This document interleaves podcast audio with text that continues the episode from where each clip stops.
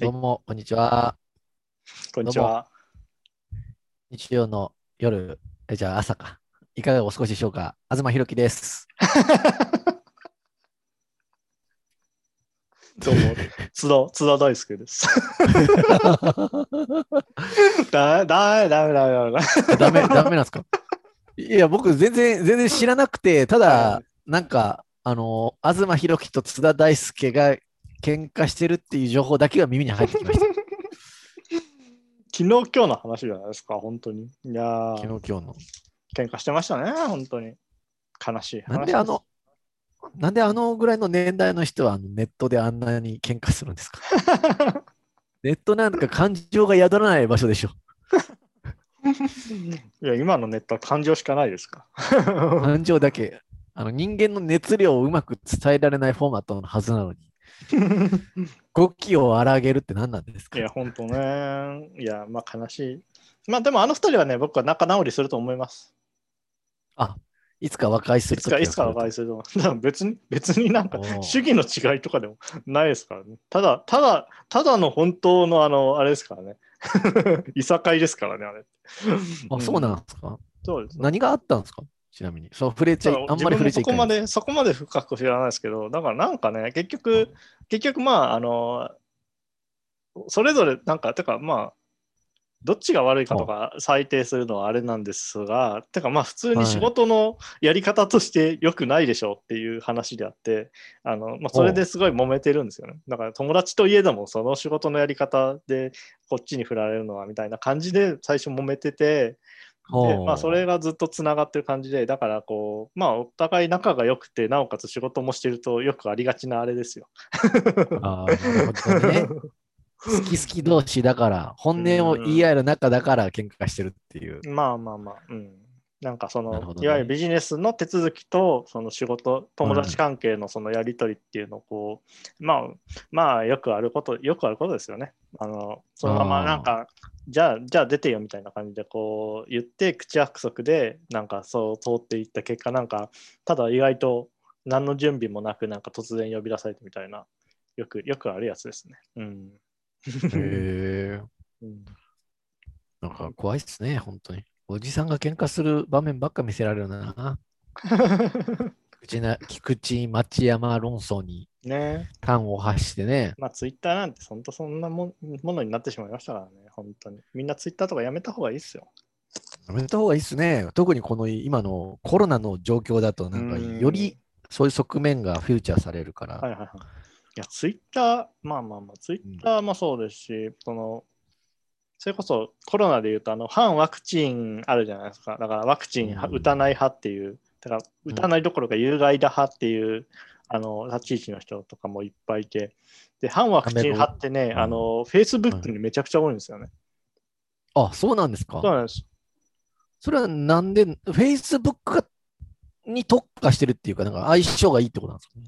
そうですね。だから Facebook の人間関係のつながり方とその反ワクチン派っていう運動の広がり方がすごい近いんです。なんかすごい相性いいんですよ。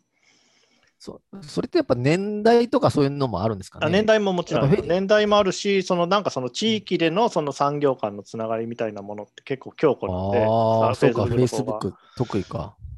それで割とそこで広がり方が多い。まああとはあれですよね、ヤフコメとつながりやすいとか、まあそれとかもあったりもするんですけど。うんあとなんか年代的に僕らよりちょっと上ぐらいの人人たちの世代って、あのワクチン全然打ってない世代あるじゃないですか。はいはいはいはい。まあ、またそのその親とかがすごくワクチン嫌悪したっていう時代なのかもしれないですけど、うん、そのぐらいの人がちょうどフィットするんですかね、Facebook に。そんな気もしますね。なんか、うんあのね、自然派進行とかがすごい多かった時期とか。そうそうそうそうぼ。僕らの世代もギリギリ入ってんのかな？なんか、なんか特定の世代代全然ワクチン打ってないって話よく聞きますよ。ありますよね。ちょっと上じゃないですかね。なんか。ちょっと上ですよね。だから多分 Facebook。に滞在してる世代なんだろうな。BCG とか打ちましたからね。それを打つ打ってますもん、バンバン打たれてるし。打ってますよ。ハンコ注射も打ちましたし。ねえ、そうそうもうあれですよ。プログラミングされてますよ。何者かに。ビルビル・ゲイツにプログラミングされてますから、私は。一回打っちゃって。。おたふく風邪もやってますし。よおたふく風邪やってます？いや、な僕何もやってないですよ。水暴走も。ああ、えっと、わ病気、病気としてもやったことないですか？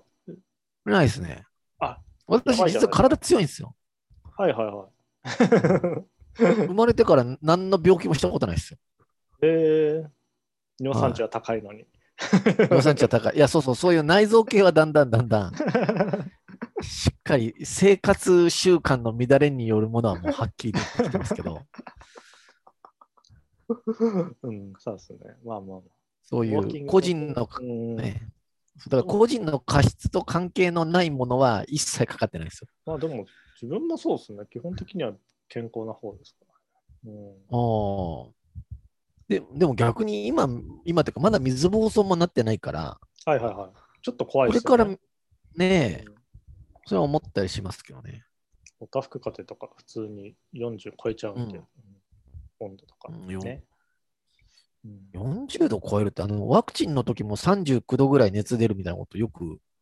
言いますけど、はい僕38度台以上熱出たことがないんで、マジっすか。だって38度台でも相当しんどくないですか、熱って。まあ8度しんどいですけど、自分、はい自分は逆に8度台になることがなくて、7か9ですね。あ、そうですか。あ上がった瞬間に39度2分とかいくんで、あのえ、めっちゃしんどくないですか？39度メロン食えるんですか？2分はあの普通に歩けなくなりますね。普通にそこよくその場で横たわりますね、39度2分は。しんどくて。そうっすよね。うん、まあ治るんですけど何もできないですよね。ただい一気に上がるんであの。あ あのいつもの自分からするといつものことなんですけどあの旗から見ると死ぬんじゃないかとめちゃくちゃしんあの 思ういや、そうなりますよね。うん。あだから自会社の後輩、そう、はい。会社の後輩とかも今、その職域接種でワクチン受けてるんでみんな、あの、帰んないって言うから、もう頼むから帰ってくれと、家に。あの、家にっていうか、その実家に？うんそうそう。そんな6畳ひ、ね、6畳っていうか、何畳か知らないけど、あのーワンルームで一人でいてね、うん動けなくなっちゃったら、まあまあまあどうせなんかいつも通りパスタ茹でて、なんかでしょ、野菜と炒めたやつとあえて飯食うつもりだから、そんなもん絶対無理なんだから、あの家帰っておかんにゼリー買ってきてもらえよって言って。いやまあ、まあ普通に普通にすぐ食えるもんぐらいあるでしょうけどいや、ないんじゃないですか、えーなんか今のなんかその若手社員とか聞いたらみんなしっかり料理してますからね。でもみんなするでしょう。まあそれはそうでしょうけど。うん、そうですかね。全くしないからな、料理、ほんとに。大事にしなさそうだなと思いましたけど、でも一人暮らししてたじゃないですか。もう結構長いことしてましたよ。はい。料理してなかったんですか？料理してないですね。いきなり料理始めようと思って、あのー生のイカを買ってきて、はい。なんかぐにゅぐにゅして、これ意外と料理って難しいなって挫折してから何もしてないですね。なんかイカの皮とかってなんかテレビ見てる有の、あれです。いきなり、いきなり、いきなり高度なものを買って、無理だなって言って、やめ、投げ出すパターンじゃないですか。赤いの今か MPC と一緒じゃないですか。そうそうそうそう。今考えたらね、うん料理始めようとする人間が最初に買うものを生のスルメイカじゃないっすよね。生のイカ。生のイカは買わないですよ、普通。だから基本的にはゴミが出だから魚とかも、だからあんあんまりゴミが出るものを作り、あの、あしてない方がいいんで、あの、そうそうそうそそうう。いうのはあんまり買わない方がいいですね。うん。うん、いや、本当そうですよね。あ、でも鍋はもう毎日やってましたけああ、茹でるだけだかど、そうそう、茹でるだけの白菜とうどんと豚肉を入れるだけの 昆布で、昆布で出汁を取るだけのやつ。ら。で、何で食ってたの？ポン酢ですか？あ、ポン酢ですね。ポン酢で。ああ、まあまあ、はいそれでいいと思います。ううちの奥さん結構味ポン否定派なんですよね。あ、マジっすか？信じがたいですね。え、信じいわゆる、がたいですよね。いわゆる寄せ鍋型の鍋ってことですか？あ、いやいや、あの、ポン酢はポン酢なんですけど、なんかあの、バジ村の、なんか、はいはいはい。馬路、馬路、はい、馬路村です。はいはいはい。知ってますよ。あ馬路村ですか？あそうそうとか、なんかもう一個、なんか有名な、なんか、あの、柚子みたいなの入ってる朝日ポン酢あ、その朝日ポン酢、あ朝日。うんいやいや、もう、もう我が家は蜜柑味ポンで育ったんで、あ、なるほど、なるほど。そういうことですね。はい。そうなんですよ。いや、それは、それは馬路村とか最高じゃないですか。味ポン。いや、まあ、美味しいですけど、ちょっと、なんか、木をてらってるなっていう。何を言っているんですか？いやいやいや。それだって、2倍マク2倍近く値段違うわけですから。2倍も、だから味ポンでいいじゃないですか。味ポンって美味しいですよ、本当に。味ポンって、味ポンってそんなにポン酢感ないですから。だからしょう、ほとんど醤油じゃない。醤油、だし醤油ですよ、あれ。みたいなこと言うと。いや、まあ、美味しいんですけどね。美味しいんですけど。うん。あそうあ、なんですよね。まあ、なるほど、なるほど。そういうことか。まあ、はいや、それはいい味、いいポン酢使う方がいいですよ。みたいな。うちも、うちもどっちかっていうと、いいいポン酢派ですか。い。あ、そうですか。自分はいいポン酢はあれ、ポン酢はあれですけど、なんか、うん。あ、もう七七味唐辛子とかは結構なんか、高いやつ使ってますよ。はいはい。うちの場合、実家とかだと、本当にあれですよ。あの、別、純粋な本当にあの、ポン酢とかを持ってましたよ。あの、醤油入れてないやつ。で、使うときに醤油と混ぜて、だし醤油と混ぜて、ポン酢を作って食べる。え？そうすることによって、そういうもんなんですか？ありますあります。そういうのがあって、そうすることによって、柑橘系のこう香りとかをあんま失わずに、殺さずにすぐ美味しく食べれるみたいな風で食べ方やばい。あのだから餃子つく作るときにその醤油と酢を混ぜるみたいな感じでポン酢と醤油混ぜてそこでポン酢作るみたいなやってましたね。えー、すげえ。こういうこういう家の人間です僕は。すごいですね。そんなカルチャー全然違うもんな。それで。うん、それたご飯はねまあまあそういうのをやってました、ね。大根大根もみじおろしとかねやってああ、もみじおろしうまいっすね。もみじおろしうまいっすね。七味とかね。うん。七味。七味ね。うん、すごい好きですけど。いい七味。なんか七味の中に山椒みたいな味が入ってるやつが好きなんですよ。ああ、はいはいはいはい。だそれを考えていくと、僕は七味食ってるようで山椒食ってるのが好きなんじゃないか。ちあょっとなんか自分の中で葛藤がありますけど。の 黒七味とかがいいってことですよね。うんああ、多分そうですね。うん、いいと思います。うん。あれはうまいですね。まさかこの夏の盛りに鍋と七味の話をするとは思ってない。本当ですね。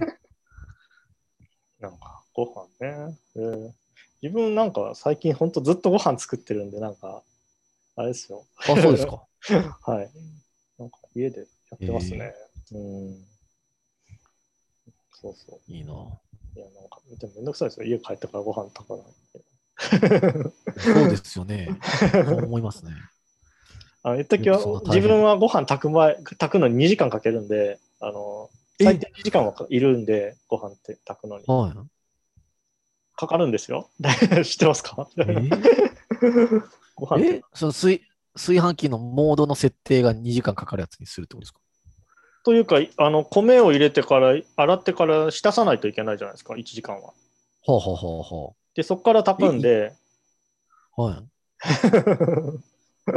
いやいや、1時間浸さないといけないじゃないですかって言いますけど、はい。そんな人そんないないでしょ。いや、これは、これはね、みんなやってますよ。これぐらいはみんなやってるはずです。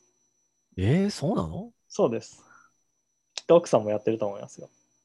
いややってないんじゃないですかね。いや、わかんない。お母わかさんもんないのにやってると思いますよ。いやおお母さん絶対やってないと思いますね、絶対やってないと思いますけど。それなんか浸すと美味しくなるんですか？美味しくなります。へえていうか、これは基本ですよ。ご飯の基本です。ご飯の基ご本。飯の基本ですね。普通に、普通に姑とかにいびられるやつですよ。これ知らなかった。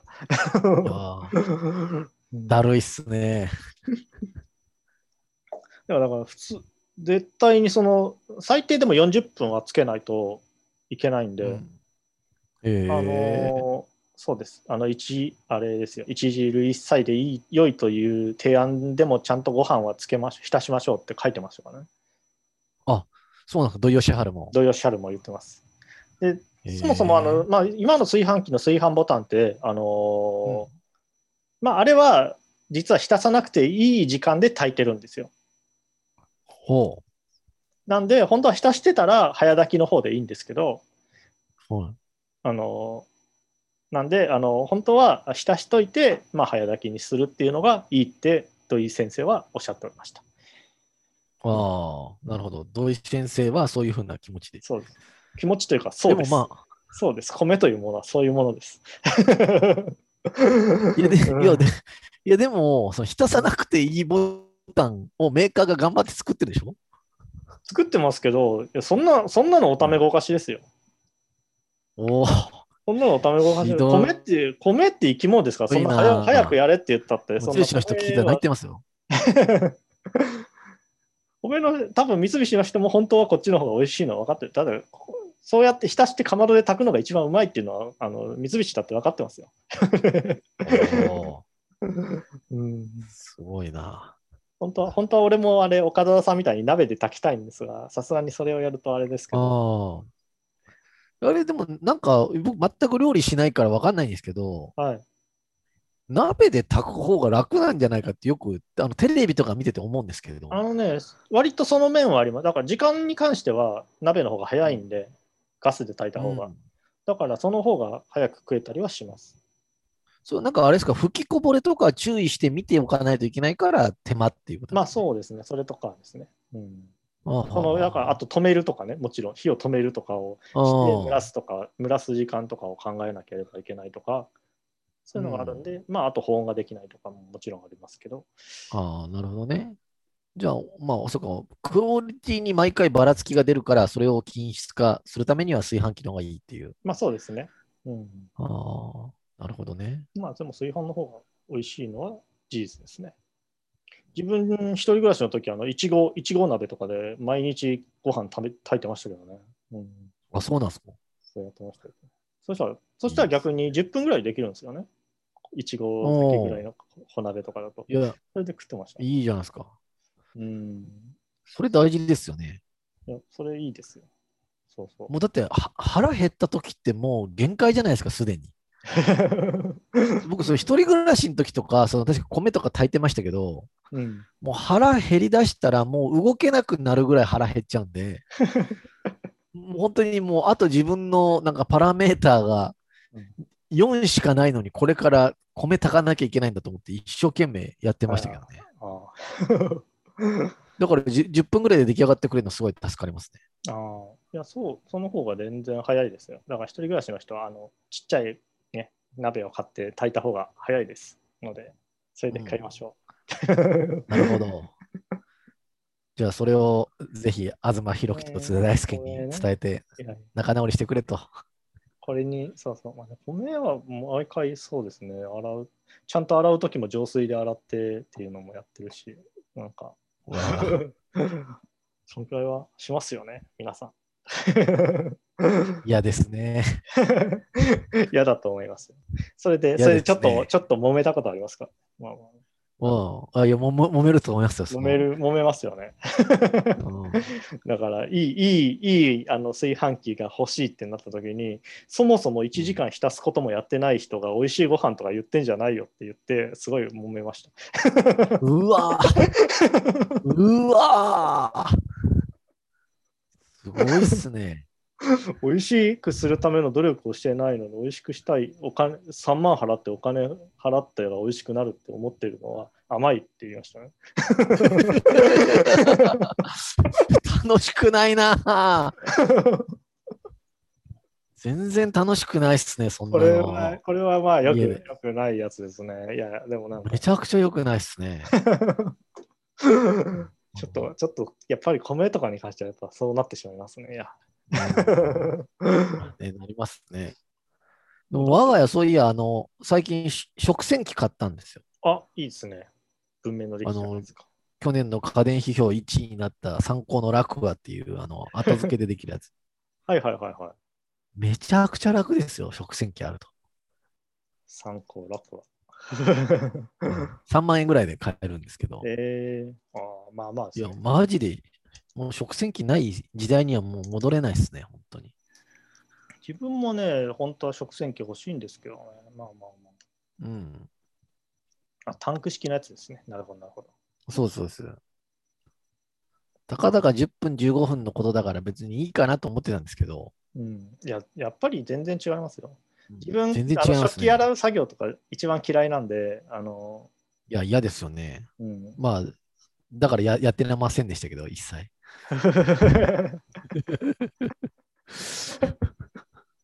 あまた、また、またあれですね。家事を、家事をしない。お めちゃくちゃ怒られる。怒られるやつっていうか、まあ、それをね、まあ、まあ、まあ、自分もあんまりしないですけど。まあ、作、作ってるしね。うん、まあいいや。うん。あれなんですよ。うねん。そういや、でも食洗機いいですよね。だから自分もね、そうなんですよね。なんかそのね、最後の作業が一番苦手で、だから洗濯、うん。洗濯とかも洗濯して干すまでは好きなんですけど、あの、たはい。取り、あの、畳むの嫌いなんですよ。いや僕も嫌いでしたね、読書 だから全部、全部その乾いたやつをそのままもう地面に並べてというか、もう山にしてそ、うそうそうそう。そうそうそうそう。で、山の上にあるもの、あるものを着て そう、そうまた洗濯して、で、また山の上に来るから同じもんばっか着る。そうそうそうそう。まあそんなもん。毎日うん、そう毎日マルチネ T シャツ着てましたけどね。ななんでそれなのって言われたら、山の上に一番、一番上にあるからと。一応ローテはしますけど、でも、でもそんなもんですよね。うん。うんそう。だから、あの、でもその食洗機買ってから、やっぱ時短家電ってバカにできないなと思って、はいはいはい。あの、衣類乾燥除湿機も買おうかなと思って今悩んでるんですよ、ね。ああ、あれね。うん。あれはまあ持っといていいと思いますけどね。言うても。良さそうですよね。うん。自分は割と天日で干すの好きなんですが、それでもやっぱり、そういうこと、この時期とかを考えると、6月とか梅雨時期とかを考えたら、やっぱあれ持つと全然違うってみんな言いますよね。あ、やっぱそう言います、うん。じゃあ買おうかな。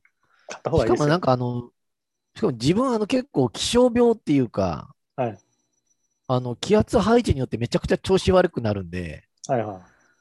あのそういう意味でも多分あれって湿度が相当影響でかいんじゃないかなって気がするんで、はいはその除湿をへ、まあ結果的に部屋を除湿することになるから、い。はいはいはいはい。あ、そうなんですね。そういう、そういう意味でも体調も良くなるんじゃないかなっていうなんか感じがするんですけどね。なるほど。除湿。いや、でもあれ持ってる人はみんないいって言いますよね。あ、そうでですか。うん。ただね、なんかね、ただいろいろ調べていくと、種類もね、結構それなりに方式が違ったりするんですよ。あ、そうです、そうです。結構違います。コンプレッサー方式とデシカント式っていうなんか2個あって、あと実際その売り場に買いにまで行ったんですけど、はい。クソでかくて で、でかくて重くて、はいはいはい。これ家に来んのかと思うとちょっと躊躇して、あの、肩を落として帰ったんですけど、なんかちょっと、ちょっと考えようって言って、あーうん買う買うべき、買う、買うべきだと思いますね、僕は。うんそうですか。うん、そんな、なんか周りの人そんなん言う言う言ってるんですか？割とそうですね、あの、親戚とかも持ってる人は、やっぱりあれが一番便利って言いますよ。うん、そうですか。だって洗ったら、だって家に、家にコインランドリーが来るようなもんじゃないですか、あれ。ちょっと待って、それってあれですか衣類乾燥機の方に。あ、そう、あ、それは乾燥機ですね。え、除湿って違うんですか？え？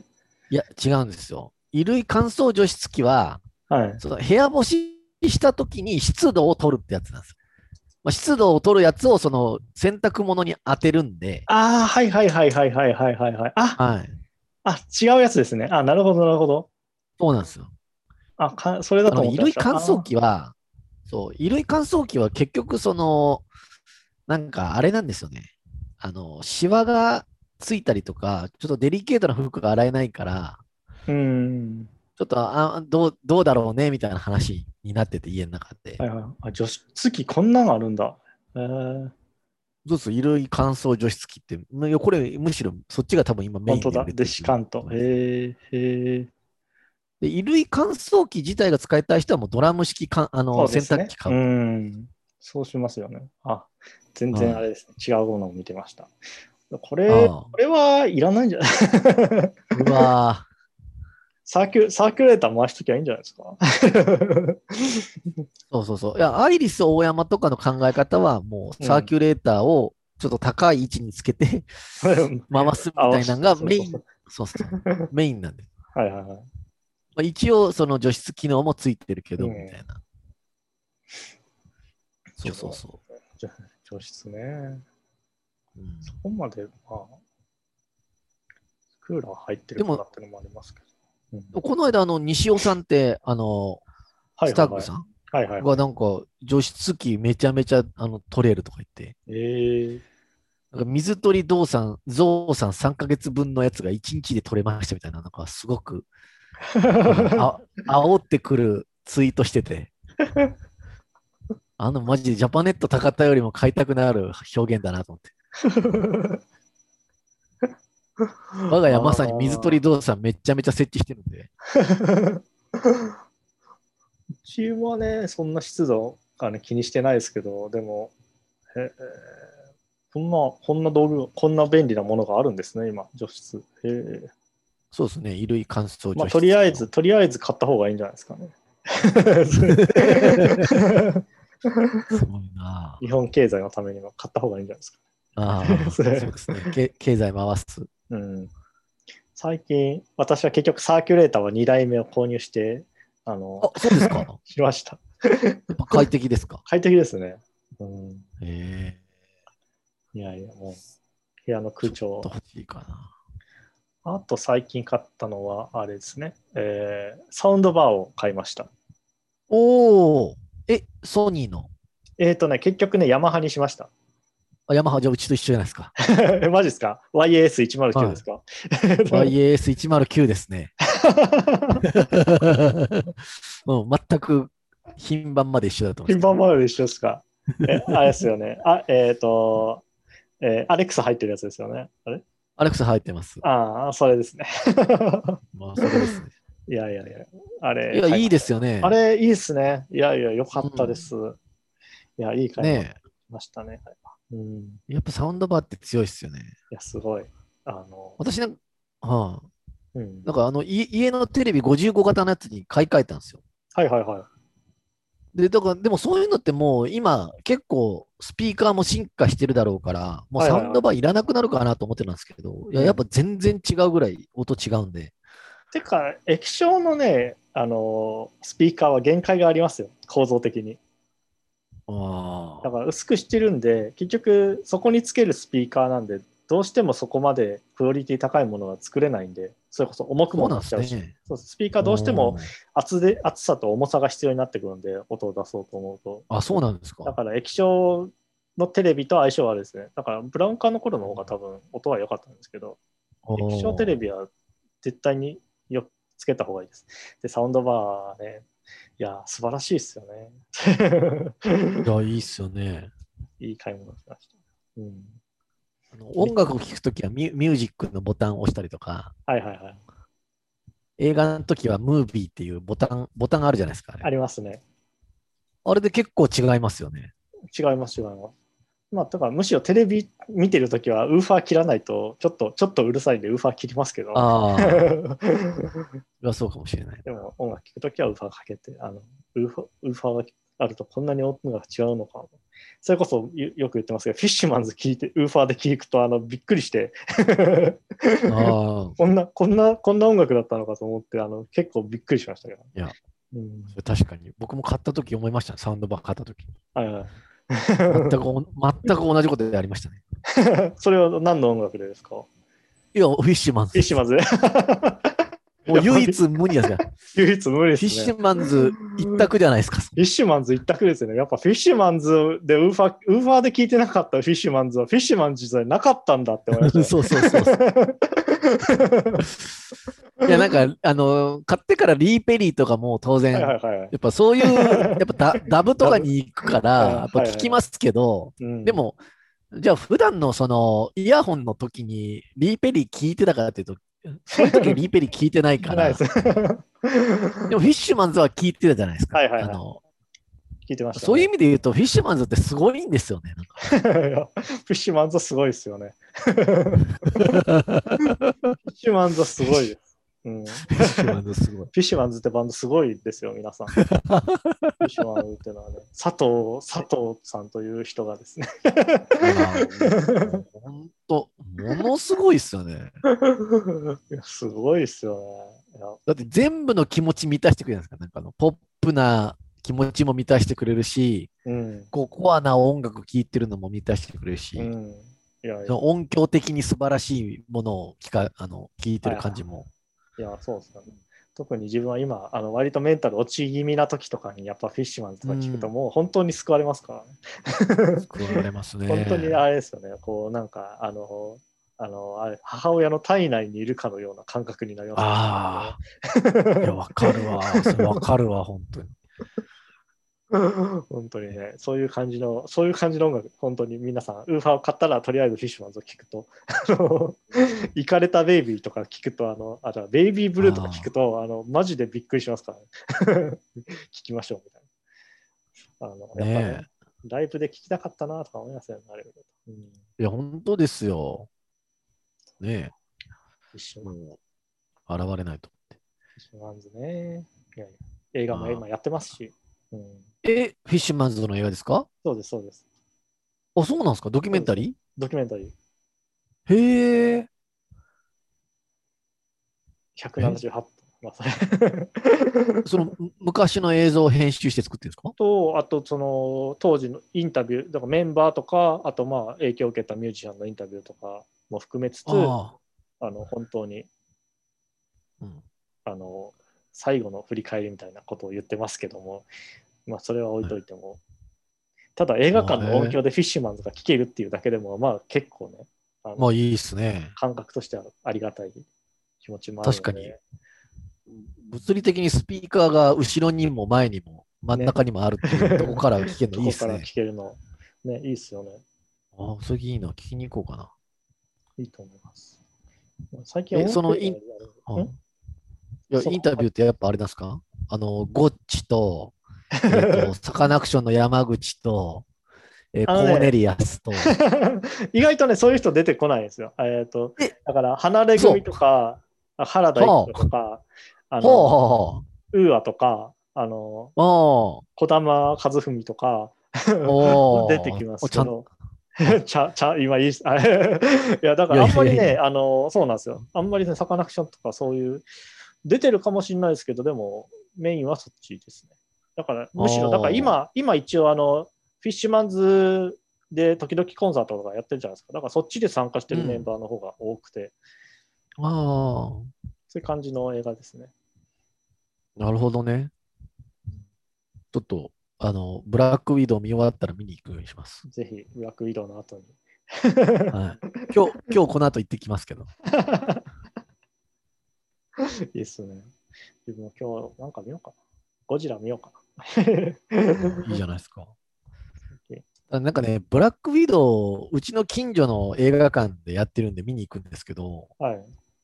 なんかね、4DX と IMAX とスクリーン X っていう3つの特別上映があって、はい、ありますね。もうなんかそんなね、素人にね、急にね、その聞いたことない単語をやつぎばいにぶつけてくるのやめてほしい、本当に。3日かかりましたよ、その調べるの。ちなみにドルビーアトモスは入ってなかったですか？ドルビーアトモスは入ってないです、今回は。ああ、なるほど。うん、一応、あの、いろいろ吟味した結果、自分は IMAX が合ってると思って IMAX にしました。IMAX でも千葉にあるんですね。IMAX あり、もう、なんならもう家から10分のところのやつが。それです。あまあ。まあ、あ、はいそういう IMAX ですね。みたいなねえちょっと待ってください。IMAX、ちょっと待ってください。今え、そういう IMAX って何ですか？今、今、今明らかにあの良くない言い方をしましたけど、いやいや、IMAX、ちょっと今の、あのね、今の何なんですか？今のそういう IMAX。今そういう IMAX っていうの。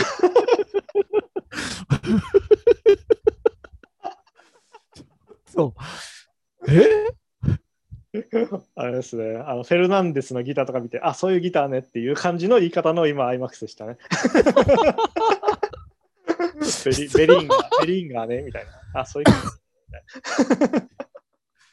えあの、嘘そんな違うんですか？IMAX って言って表示されてるけど、あの映画館によってまちまちなんですよ、IMAX 言っても。そうなんですか？そうです。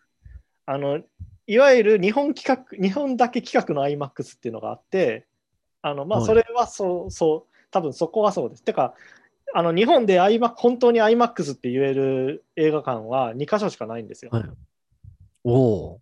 どことどこなんですか、えーあ大阪のエキスポ、はいえー万博公園にあるああ。そこエキスポシティとエキスポシーと今は池袋のサンシャインの IMAX がああ、聞いたこと。本来的なアメリカと同じサイズの IMAX の企画でちょっとテラスモール松戸は入ってないですか？入ってないです、残念ながら。ちょっと待ってくださいよ。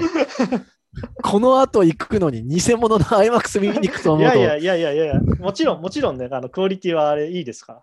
うん、いいんですけど、ただ、ただ IMAX と言うても、あのちょっと違うっていう。音音とかは一緒ですよ。画面が、画面の大きさがちょっと違いますよっていう。えー、そうなの？ちょっと待ってください。まあ一応、松戸の IMAX の大きさ調べておきます。もし、もし、ややめてくやめ、やめてください、その。絶対違うもん。どうどう考えたって違うもん。あ、でもレーザーシアターだから結構あれかもしれない。どうだあ、そうそう、IMAX レーザーって、なんか、流山の映画館に鬼滅の刃見に行ったときは IMAX レーザーとか書いてあって、もうなんな んそれ。わけわからんわと思って行った。一応、エキスポと池袋と、はい。それなんか調べれるやつあるんですか？その IMAX 本物とか。あ 逆に IMAX まがいものみたいな。てか、ほぼ、ほぼた、でも、今はもしかしたらどんどん増えてるかもしれないんで、松戸も本物かもしれないですみたいな、すごい大雑把。いやですね。だからあの、本物かもしれませんので、大本物ではなかったとしても、ご先祖様が大切にしていたものなので、大切にお持ちくださいって、あの、鑑定団でよく外れた時に言うやつです、ね。そうですね。それもう慰みものじゃないですか。慰みものとしての価値しかないですよ。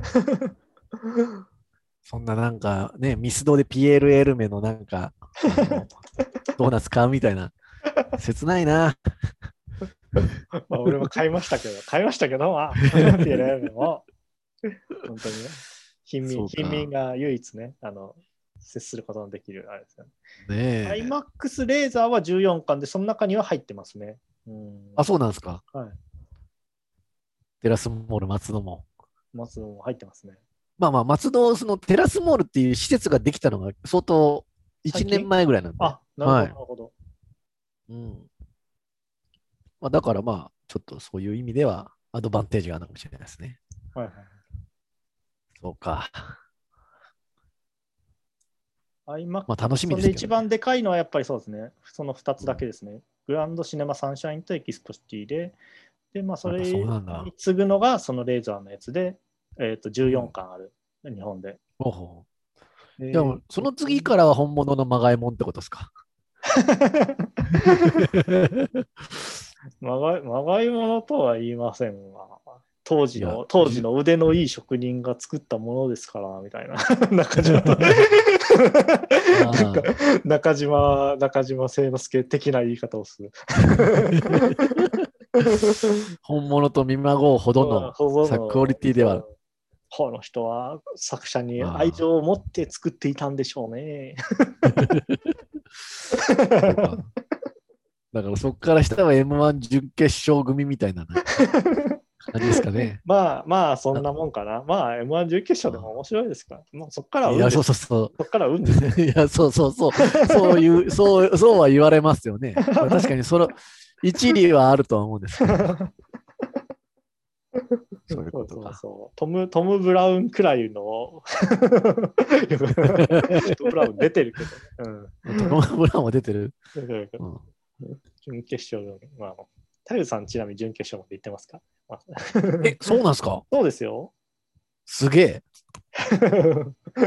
すごすぎないですか？それいやいやまあまあまあ、みんな、意外とね、みんな、すごいことですよ。うん、ね歴史ありますよ、いろいろえ。ねえ。そういや、あれ見ました、最近。あの、全然話変わるんですけど、あの、関西コント保安協会ってやつあ、見ましたよ、見ました。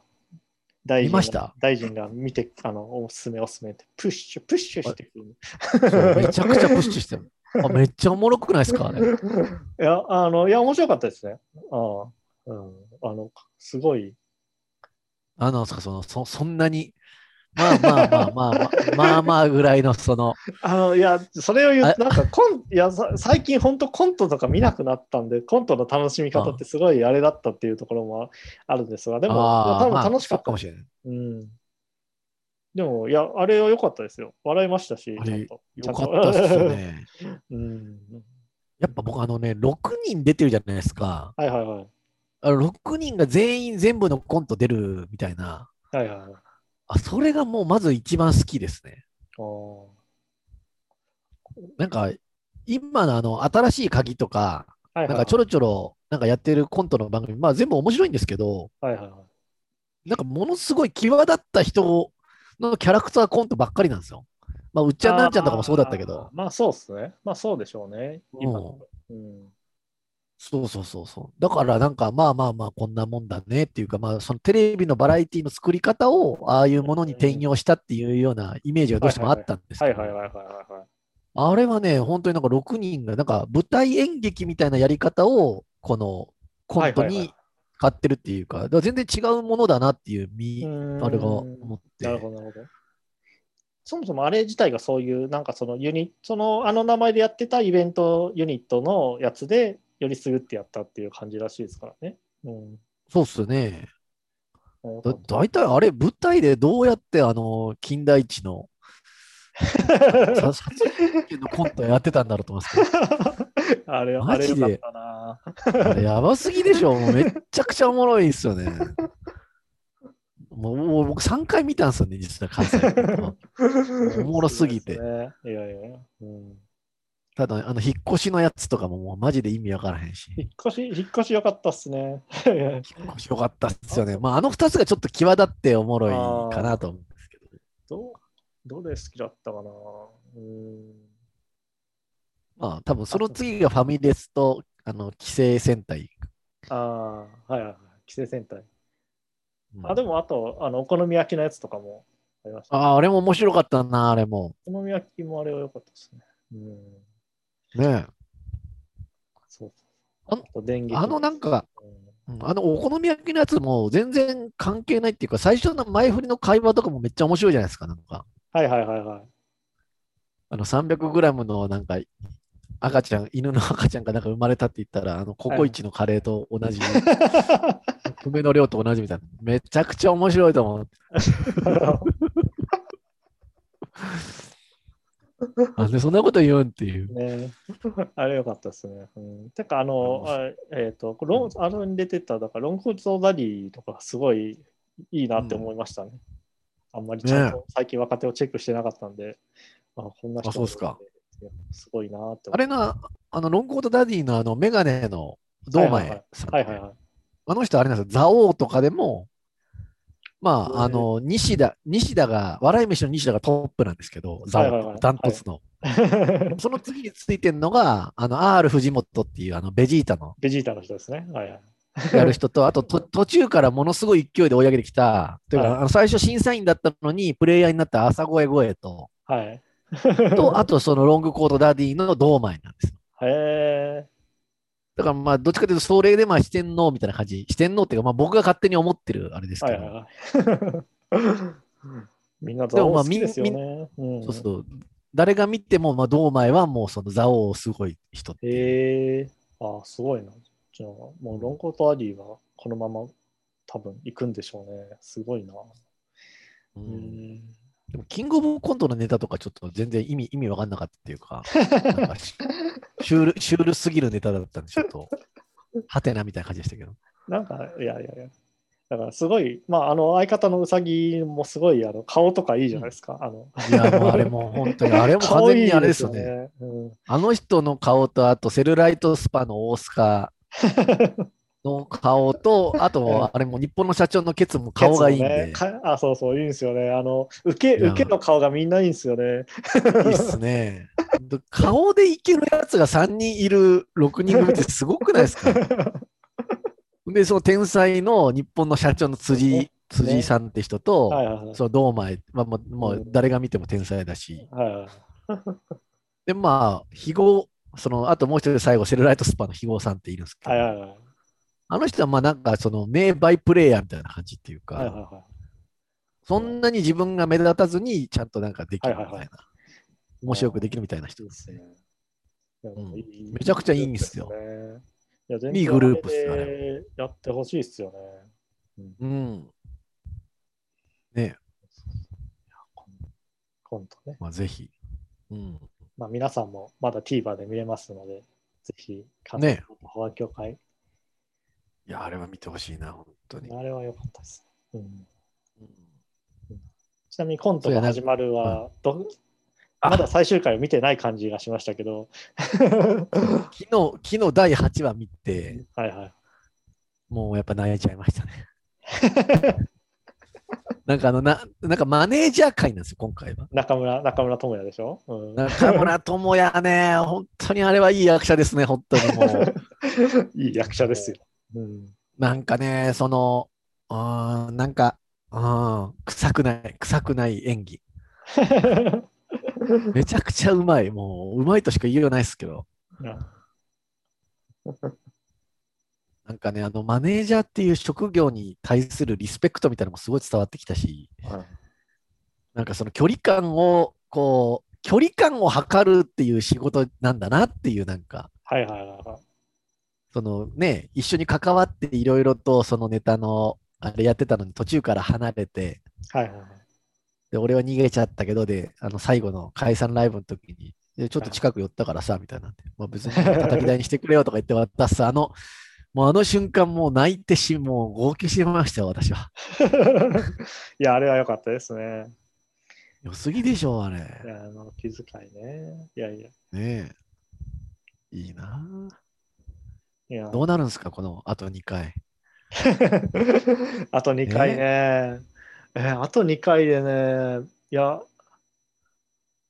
面白いですかちゃんとあと2回。まさか、最後までも。か第 第8回がピークじゃないですよね。いや、最終回良かったですよ。めっちゃ最終回も良かったし、あそうですか。その前、だから最終回前もめっちゃ良かった記憶ありますね。だから最終回前が一番好きかもしれない。てか、まあ、基本的に自分ドラマの最終回前が一番好きなんですけど、いやいや、そうそうそう。そうそうそうそう。そうなんですよ。でたまに、その第9回がまあ一番面白いもんと思って見るけど、あれちょっと待って、第8回が、とか、第8回とか、第7回ぐらいが一番面白かったみたいなドラマもたまにあるんで、そうそうそう。まあでもやっぱそういうもんだと思います。基本基本的にドラマって言っても、起承転結の章と点があ面白ければ、なんとなんと続けれるんで、あのまあねケツはね、必要がないじゃない。でも、ケツもすごい良かったと思いますよ。うんあ、ああ、私、ケツは、あの、着陸してくれよっていうあれですよ。墜落せずに着陸してくれっていう思いですもんね。そうそうそう。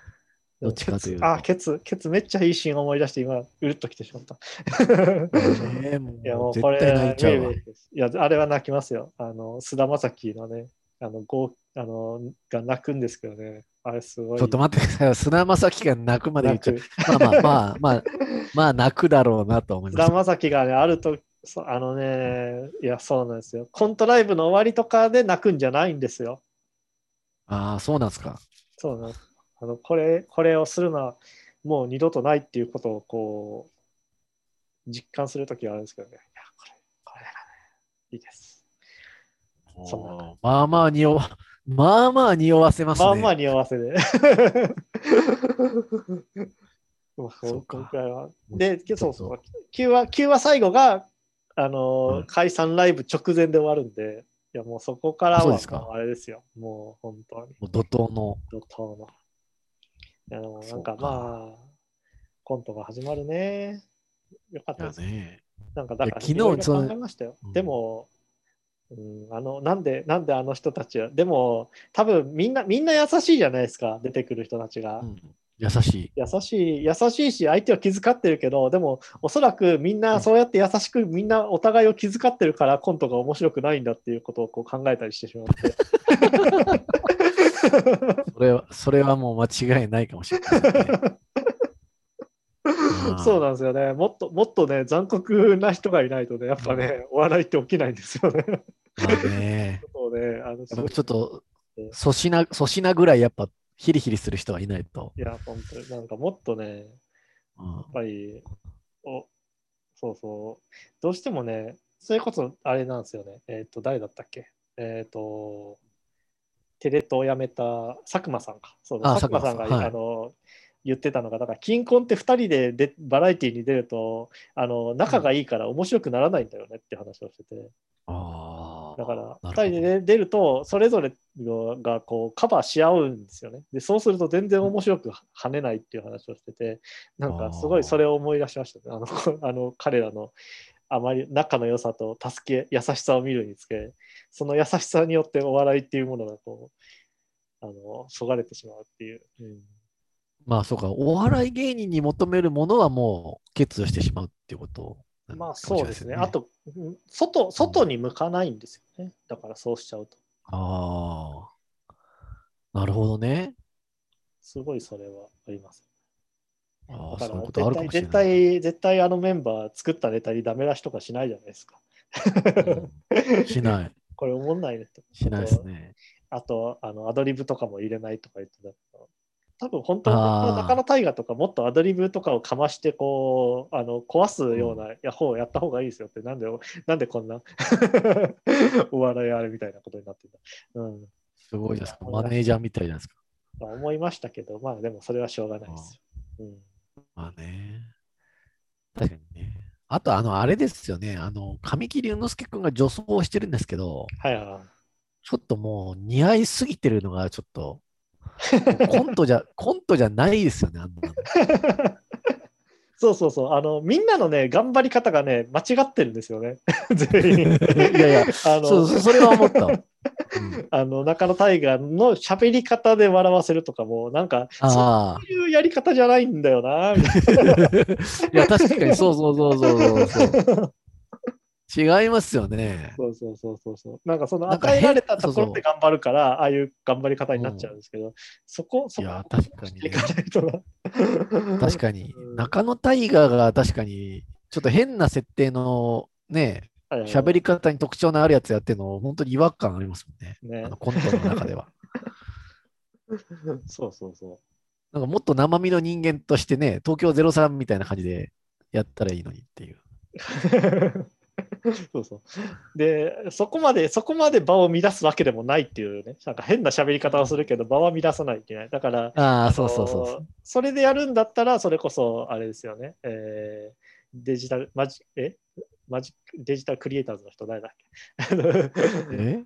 えー。あ、マジカルクリエイターズ？マジいや、違います。マジ。それだとマジカルラブリーですよね。えっ、と、なんだっけ、はい。YouTube、え？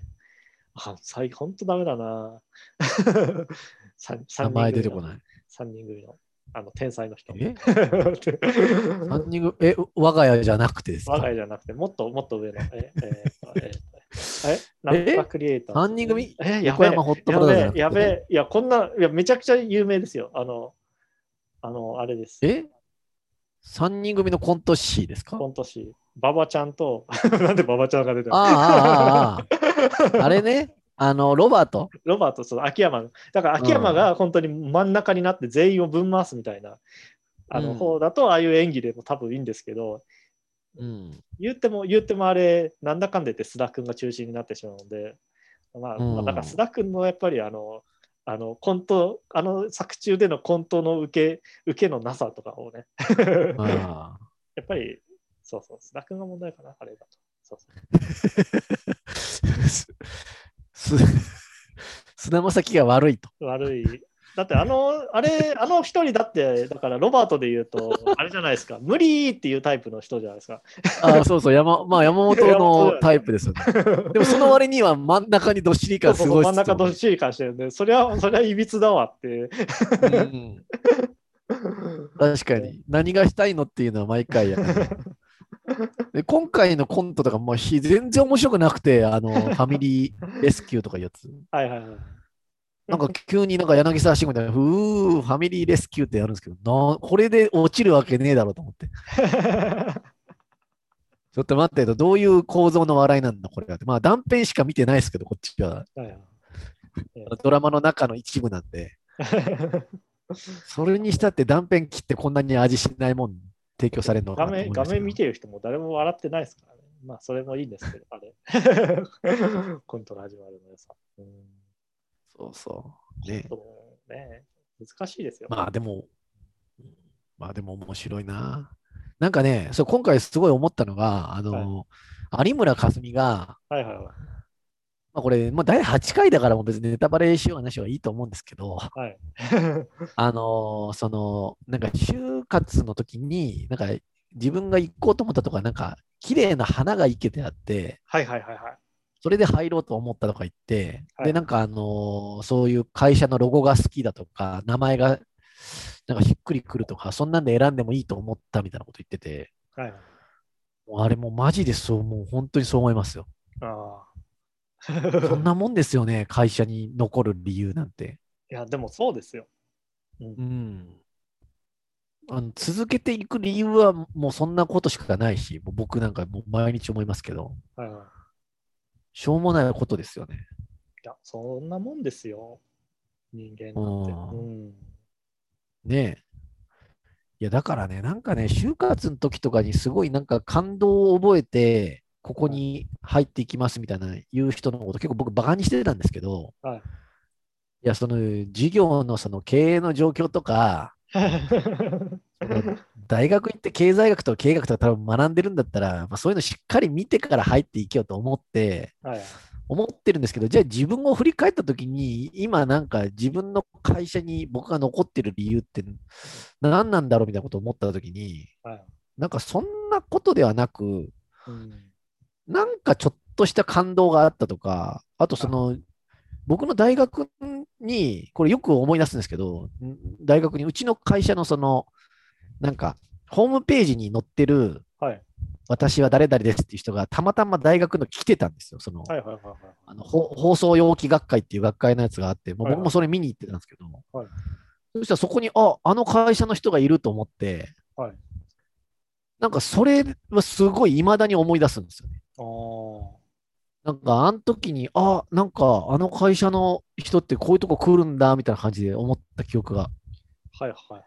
すごい強くあって、まあ今はその人知り合いだったりするんですけど、あなんか、そんな、そういうようなことが意外とここに居続ける理由の一つになってるかな、みたいなな。なんて言っていいかわかんないいやですけど。でもいや、そういうことすごくありますよ。それこそ、まあ、会社もそうだし、まあ、文化的なもののきっかけとかも結構そんなものだったりしますし、うんうん。そうね。だから会社なんてほとんど、ほとんどぶっちゃけ上司の人間、上司との人間関係がうまくいくかいかないかっていう。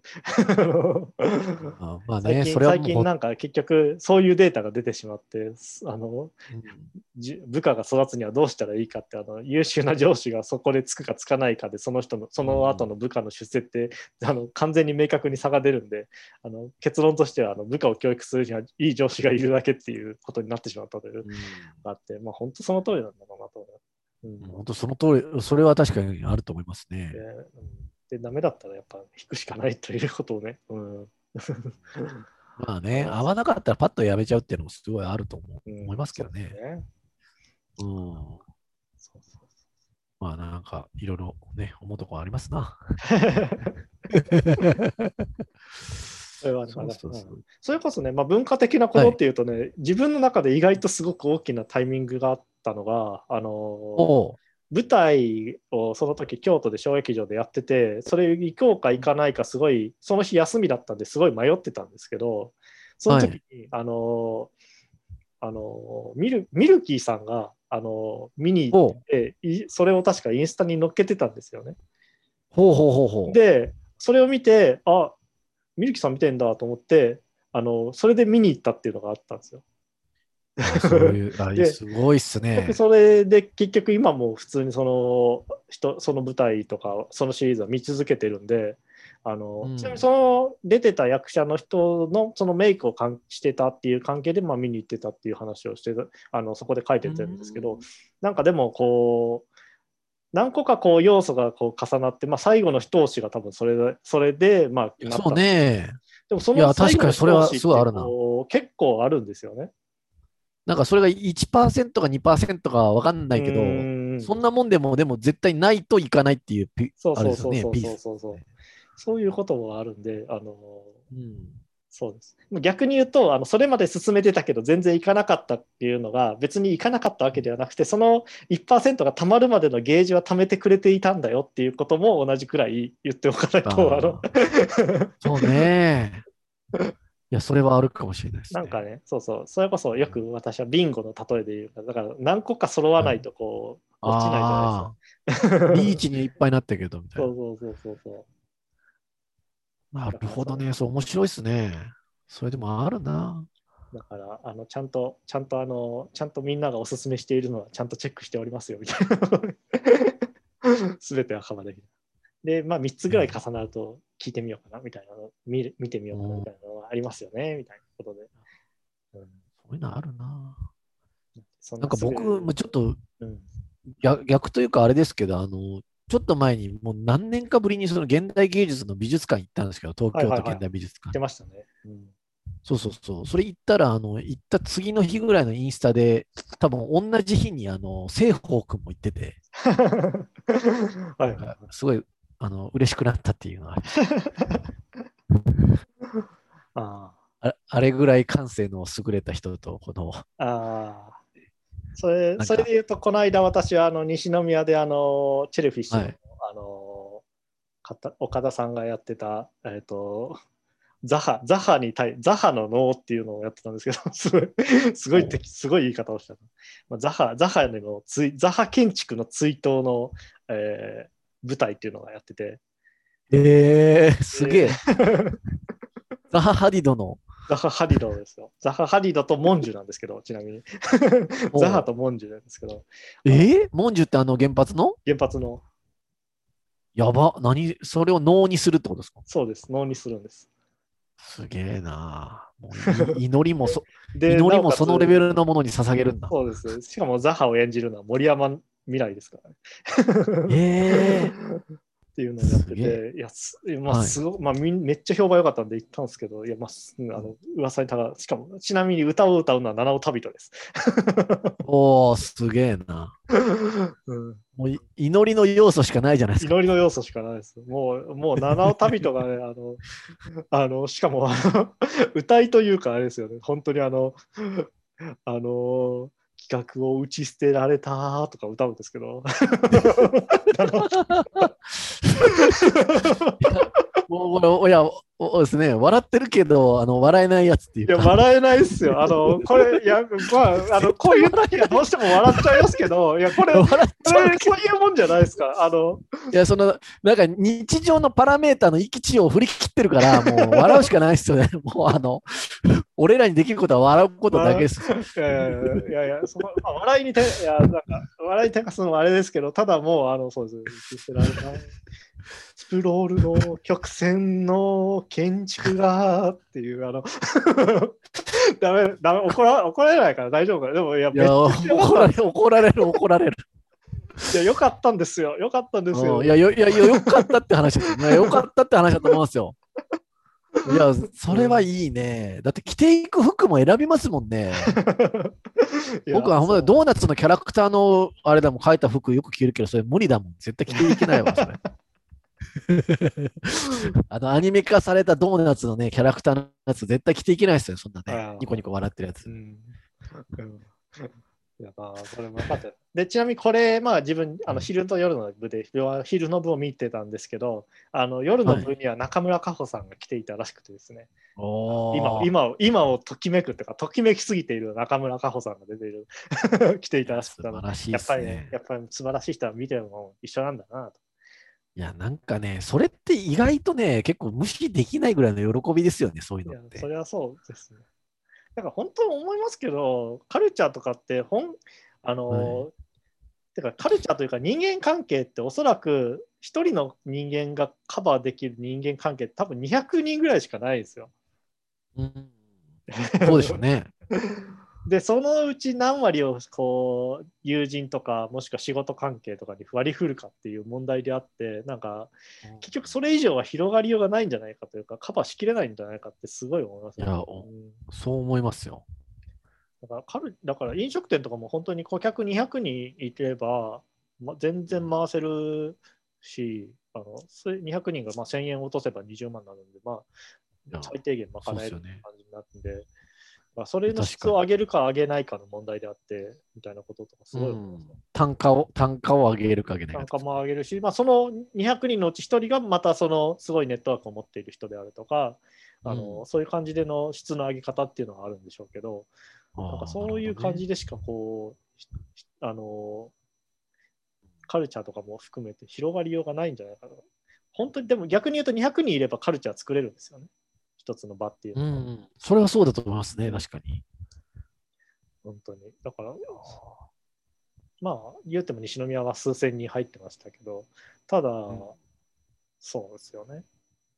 まあでも本当に、だから小劇場とかって本当に下手したらそんくらいの規模でずっとやり続けていて、あのそれでなおかつどんな影響とかを与えることってでできるんで、まあ、だから本当に200、うん、重要ですね。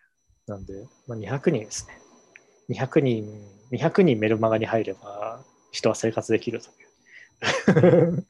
それもなんか、あんまり変な人入ってほしくないですよね。例えばそれ、中村佳穂だったから良かったって感じですけど、でもこれハイヒール桃子だったらちょっと嫌じゃないですか。まあそうですね。うんうん、ハイヒール桃子が小林くんと、あの S 小山の小山さんと、なんか3人で、なんか森山君見てるから見に行ったんやけ ちょっとやっぱ苦笑いしてますので。ど。ちょっと。別にあの、その、その舞台の価値は変わらないはずですけど、てんてんてんみたいな。もしかしてあれ？なんかちょっとちょっと。桃子もめちゃくちゃ、めちゃくちゃ芸術に造形が深いかもしれないですからね。岡、岡健太さんぐらい、実は現代アート見るの趣味っていうね。うん、え、岡健太ってそうなんですか？そうなんですよ。岡健太実はめちゃくちゃアート好きなんですよ。えー、声の人ですよね。栄光への人、確か一時期ミスリーチョナルで、あの、だから展覧会の天評とかやってたんで、あの、マジで多分好きなんですよね。意外な、意外なところです。うん、あ音があ、んうん。止まった？大丈夫ですか一回止めましょうか。まあそんなね。てか、中村佳穂さんですよ。何がすごいって。岡岡健太の話って電波止まるから、やっぱ中村佳穂の話。そうそう。栄光へ。今、はい今、栄光への人というか、中村佳穂ですから。うん、いやーびっくりしません？びっくりしますよ。天才ですよね。天才ですし、だから主主演ですよ。細田守監督作。あ、そうなんですか？あの、竜がどうしてか何も、いや、それですよ。そうですよ。主演声優知よらなかった。主演、主題歌、主演声優。えー、すげえ。今、今、タイアップのあの、CM とかの声声とかバリバリやってますからね、なかなか。そうなんですか？車の CM とか、クラフトボスの CM とかのあの声とかやってて、は こんな、こんなことえ。になってんのって思いますよ。うん、そうなんだ。全然知らなかったな。まあ、まあそうですよ。見つか見つかってしまいましたよ。なかなかあ、そうなんですか。世間。ねいやー、すごいっすよね。あのー多分これから、まあ、テレビも出まくると思うんですが、え。うん。あの自分が不安に思ってるのは、あの中村佳穂は毎回ちゃんと、ちゃんと同じように歌うのだろうかっていうことをすごい不安に感じてますけどね。毎回同じ、あの同じものを提供するタイプじゃないですもんね。ないですよね。同じように歌ってるの見たことないんで、できるのかみたいな。まあ、いいんじゃないですか、毎回同じように歌わなくて。いやでもやっぱあの曲を作ったミレニアムパレードの人たちにうんえ、ミレニアムパレードは作ってるんですか？作ってます。なんであの最初に最初にあの勝手にメロディーつけたらあのあれですよ。あのおふくろさんみたいに怒られるって。川口後半先生が。川内法先生並みにこう勝手に突き足して怒られる可能性と。というか、ん？っていうか、あの中村佳穂の才能に全てが飲み込まれてしまうのではないかっていう恐れですよね、一番あの映画も見てみ。たいですよね。うん。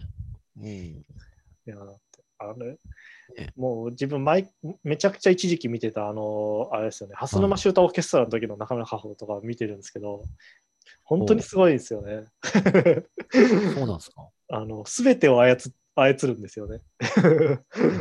うん、声で。声で。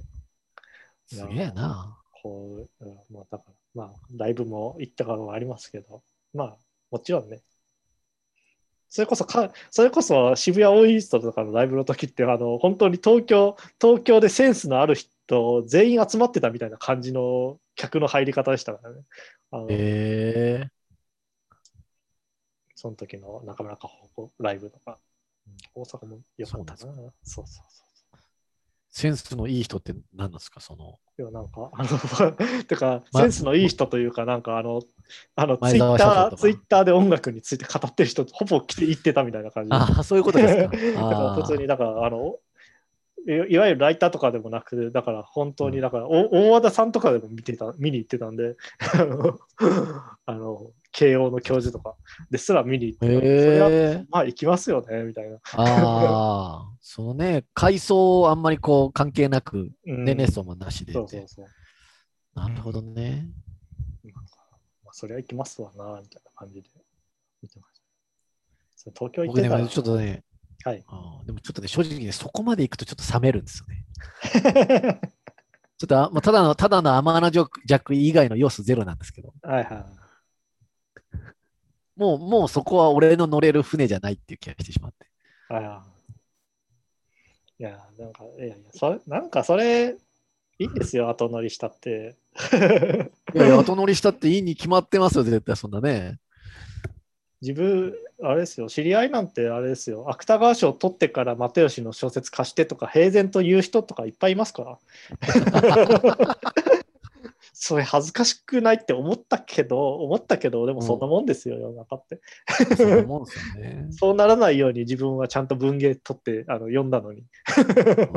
確かに、いや、そうじゃないと、なんかその、先に掴んだやつが勝つみたいな話になっちゃうから、逆逆に何の感性もいらなくなりますからね。そうそうそう。それはむしろあれですよね。株屋、株屋と同じやり方ですからね。そうそうそうそう、予測業だから。そ うそうそうそうそう。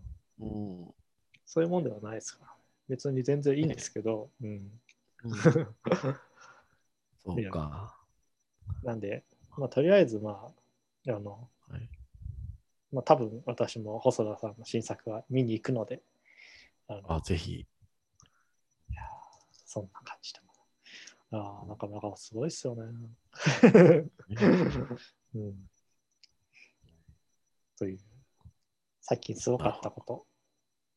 そういや、あの、あれ、あの、あれの話していいんですか？寝ても覚めてもの話。あ、そうだ。しましょう。大臣がついに見たという。ついに見ました。面白かったっすね、すごい。いや、面白かったですよ。いやいや、すごい名作じゃないですか。すすごい話だったな、もう。あれね、なんか神野さんがなんかつぶやいてたから、やべえ、見なきゃと思って、夜の2時ぐらいからいあの4時ぐらいまで見たんですけど、はいはいは本当にいやいやいやクラクラしましたね。い。すごい話ですよね。すごいっすよね。どうどうでした？どういいや、もう、とにかく面白くて、あんまない映画じゃないですか、ああいうのって。まあそうですね。うん。普通映画って、映画っていうか、まあ、映画に限らず物語みたいなもんって、うん、なんか最初の時よりちょっとなんか良くなるか、もしくは最初のものがちょっと崩れたけど元に戻るっていうことで終わるじゃないですか。はい。最初のものがちょっと悪くなって終わるみたいな。え、俺はあれは良くなったと思ってますよ。あれ良くなったんですか？あれは良くなったでしょまあまあまあ、あのーそれはあれですか、その2人の関係が正常な状態になったってことですか？いや、そうではなくて、お互いを理解できたじゃないですか。いやいや、そうそう、それは思いますよ。あの東出君が あの最後のシーンで、お前のこと一生許さんからなって言うけど受け入れるみたいな。も、それでもええ。なんで真似をし。た なんで俺は今、あの、そうそうそう。原田エリカの真似をしたのかよくわかんないですけど。まあ、まあそれがなかったら本当表面的な理解しかし合えないから、やっぱ恋愛の過程において一回もお前は一生許さんようなこと言うっていう過程って絶対必要だと思うんですよ。はいはいはい。うん。だからそういう意味で確かにあの意見はとして一緒ですけど。あただ僕がね、やっぱ気になったのは、はいあの友達の奥さんめっちゃショック受けてる人いるじゃないですか、あのこ赤ちゃん山。下亮さんね。はいはいはい。そう、あれがもう、あれが気になって気になって仕方ないんですよ。ああ。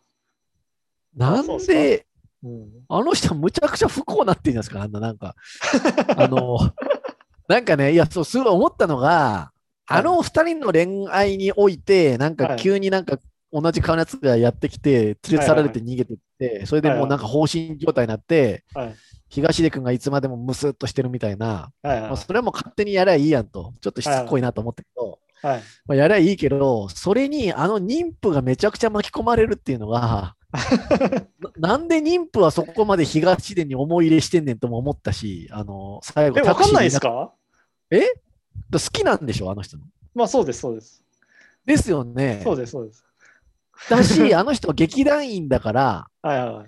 やっぱ劇団の人っていうのはそういうなんか周りの世界みたいなのをちゃんと物語的に捉えられるから、うん。これを、このことを結構重く受け止めてんだなと思って。で、その、本来、東出と友達のやつ、なんとも思ってないですか。はいはいはい。旦那のやつ。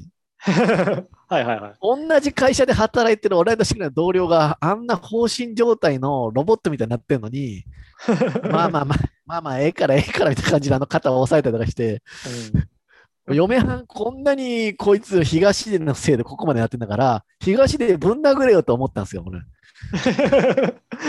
いや、東でぶん殴ったってしょうがないよ、それえ、どっちの？いやしょえ？いや、あのもう、あの、現実の東ですよ。あの、酒屋で、あ酒屋のはいサラリーマンやってる、酒屋のサラリーマンやってる東でずっとあんな顔して、あの、何週間も働いてたら、俺上司だったら怒りますよ。あれでも何週間も働いてないですよ、多分あれ。あれもう1日2日の話なんですかあれ1日2日ですよ。1日2日か。あ、僕あれ1週間ぐらい経ってもずっと子供がずっとしてんのかなと思って。あれ1日だけだと思うよ。だから本当に土日だと思います。土曜の夜に土日？連れて、ああ日曜の、あだから本当に多分見送る直前のあれ、食事会なんで。あ、そうか、そうか。そうそうそうそうそう。なんであれですね。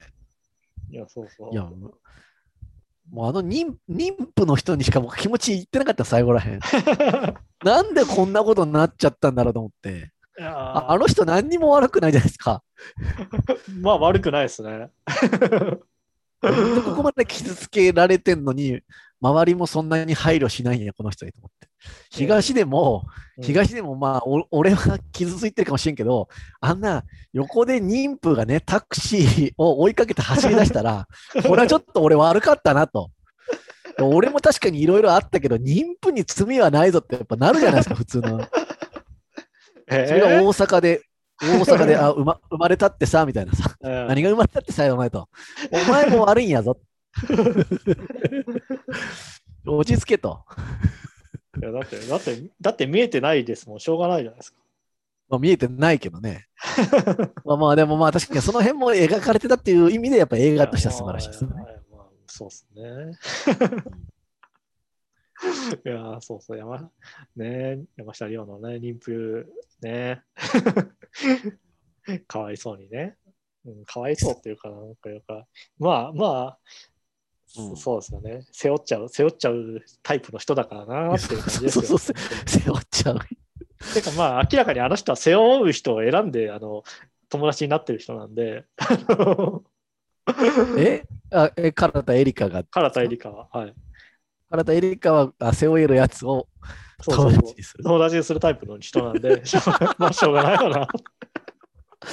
まあね、まあなんか、うんうんだって伊藤沙莉もそうじゃないですか。だって伊藤沙莉だって関西の伊藤沙莉のポジションもそうなんで、明らかにそういうタイプをこう探す人なんですよ、あの人は。あれあれはそういうタイプの人なんで、背負ってくれる友達探す。そうそうそうそういや、でも確かにそうっすよね。急にいなくなったって言ってましたもんね、伊藤そうそうそう。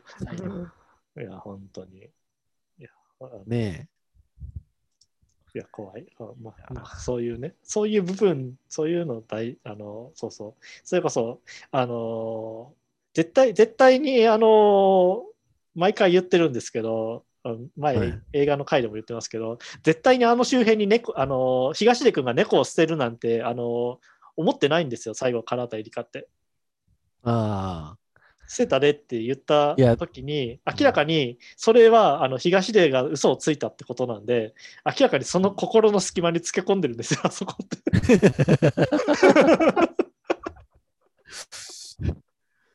あ。だってだって大阪で捨てたとも言ってないんであのあの周辺で探す必要なのがマジでそうないんですよ。そう、僕も、僕も思った。なんで河川敷にあんな、あの、何の迷いもなく行ってんのかなとっていうのが思って。思うじゃないですか。あんなあんとなねだ、とんだ役者やなと思いましたいやけどね。完全にあれってそうですからね。いやこうあれあれはどう考えてもそうですからね。見える、見える位置でちょろちょろっとこう探す。そうそうそう。明らかに、明らかに、あの、あの、東出君の罪の、あの、心の罪を重くするためだけにあれはやってますからね。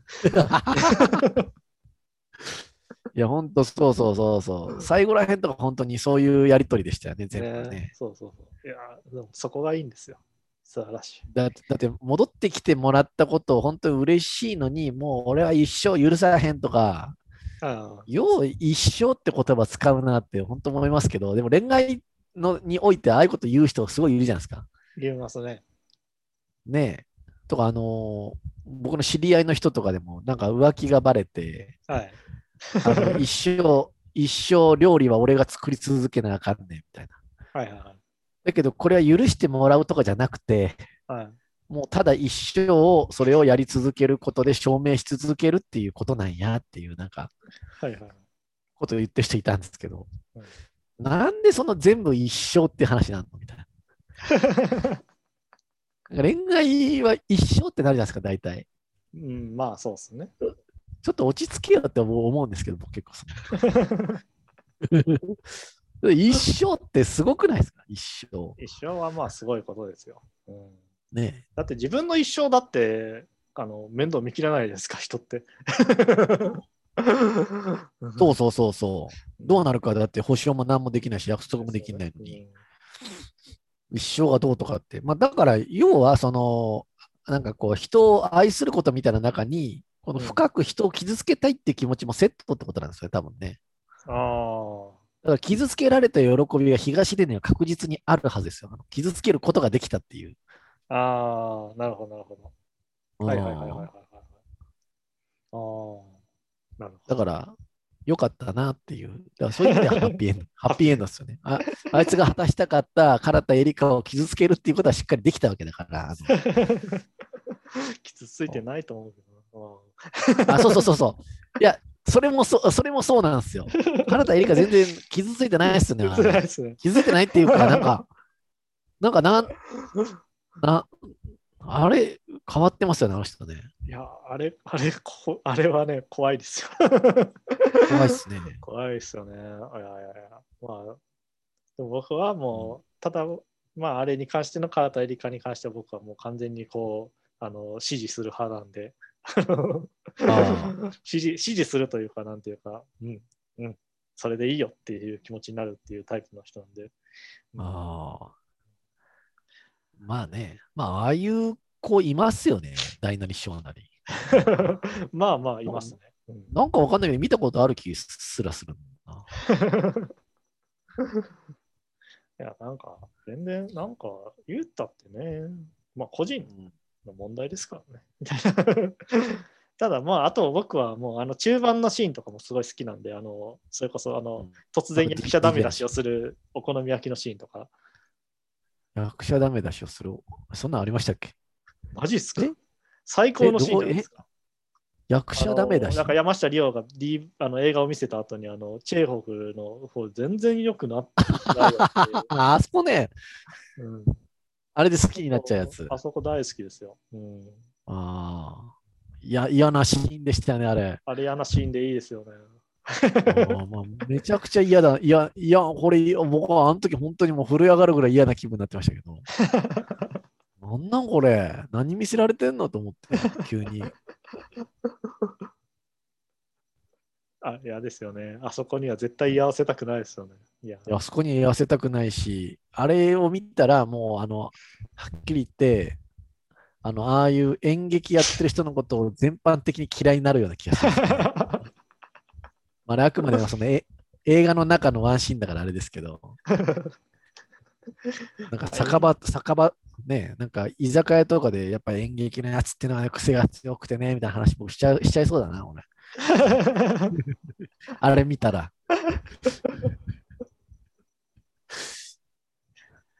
いやいや、まあ、あれもよかった。いや、よかったな。あ演劇。ただね、あの、なんか、なんていうか、東出君の前のバージョンっていうか、あはいはいはい。の、まあ、最初の東出っていうか、はいはいはい。まあ、あの人なんかね、ちょっとなんか変じゃないですか？不思議系で。はいはいはい。不思議系の割にはなんか体ごついし、なんかその本当に気が狂ってる人には見えないじゃないですか。なんか。まあそうですね。うん。だから、凪のおいとまってドラマがあって、はいはいはい。その時には中村、なんだっけ、中村智也か。はいはいはい。がほぼほぼ同じような、まあ DJ やってて、あのー、なぎちゃん、みたいな、そういうなんか不思議系の役やってたんですけど、はい。それがまずベースにあるから、ああいうやつ。それとか、あの池袋ウエストゲートパークのキングみたいな。あだからそっから行くと、ちょっとこんなにしっかり、やっぱあれだけ大胸筋鍛えてるやつがこのキャラクターならんやろうと思って。あ。大胸筋鍛えてると。あうんあ。まあそう。だからなんかね、そこはなんかすごい思ったんですよね。だからなんかあれ全部幻想みたいなの描いてんのかなと。ああ。実在しないってことですか、実在しない、自己自己的に生み出された記憶であり、実在しない人間なんじゃないかっていう、そういう説を取りたいと思います、私は。なるほど。おーうんまあ、もしくはね、あの、そんな、あんな感じの人ではないっていうね、可能性とかも、まあ、あそうそうですね。うん、あれは、あの、唐田エリカの中に残ってたイメージをイメージが自己的に キャラクターにしただけうで、ん。本当は銀行通帳をなんか週に1回記帳し記帳しに行くような人間だったとか、なんかあるはずなんですよ。だからなんかね、まあまあまあ、まあ、ふらふらしてる男とかって、なんかこう、わかる？なんかあれですよねこ。この年になると、ふらふらしてる男って別に大したことないのとか分かっちゃうじゃん。大したことないやつだったら大したことないって分かっちゃうじゃないですか。うん分かっちゃう分かっちゃう。まあね、は、は、うん二十歳ぐらいだったら確かに分かんない。なんか騙せてるとこありますもんね。うん、あれで。で、DJ、DJ やってるんだよみたいなのが、やっぱそこにやっぱ聞いてくる。はい うんもしかしたら何かあれかもしれないけど、うん、いやそうそうなんかな。あでも。すいやあダメだな。言える言えることがないなその。え？いやいやいやしょうもしょうもない。まあそれこそどんどん自分がこう中年になるにつれてやっぱりやっぱり自分もしょうもない人間なんだなと思うことも多くです。そんなありますか？そんな自分がしょうもない人間だと。しょうもないっていうかなんだろう。やっぱりあのなんだろう、自分が持ってたと思っているものの、ものの、それ自体の価値自体がどんどん古くなっていくっていうこととかの、こう、こととかをよく考えますね。とかなんかちょっとあんまりこう使い、なんかあんまり絶対的な価値じゃなかったみたいな。そうそうそうそうそう。おお酒がなんか不倫しちゃってみたいな。そうそうそうそう。かそう菊池成吉が SNS で大暴れしてみたいそうな。そうそう。まあそういう感じですよね。それですね。そそのクライシスは多分僕らぐらいの世代みんな今感じてるんじゃないですか。感じると思いますね。うん。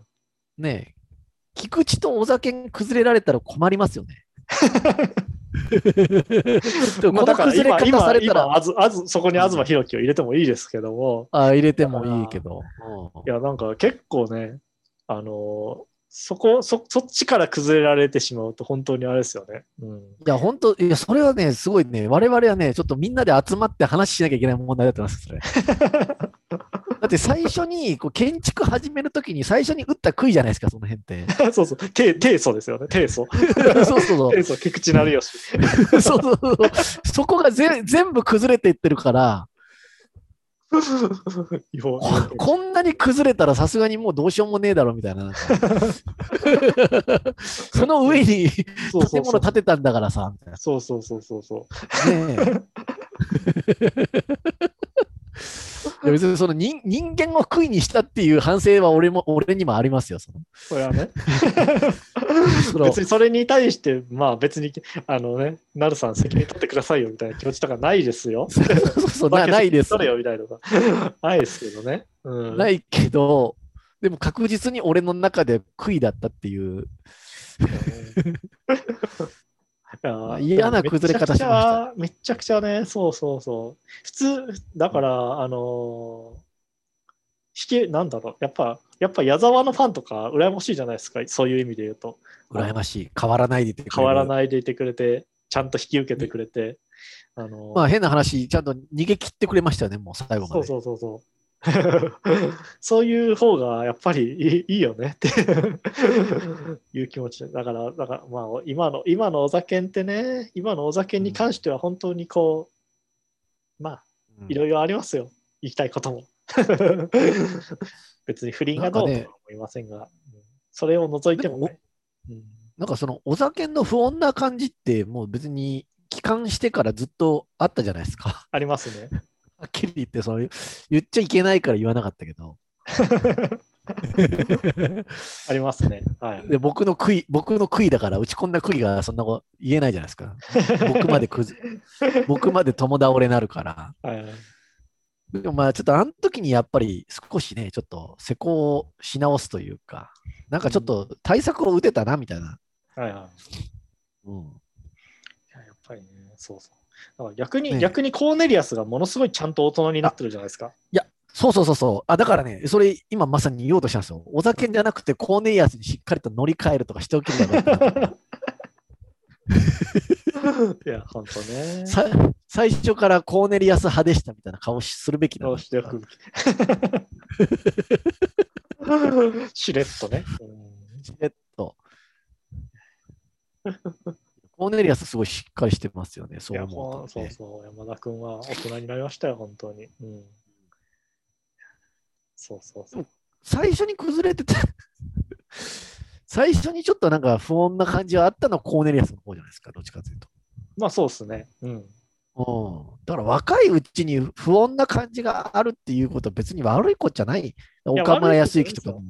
いやいや、そうそうそうそそううそうそう今、今思うとね、あの、だから、いや、それはそうですよ。だから、あの、BTS とかもちょっと日本で結構いちょっとあった時期とかあったじゃないですか。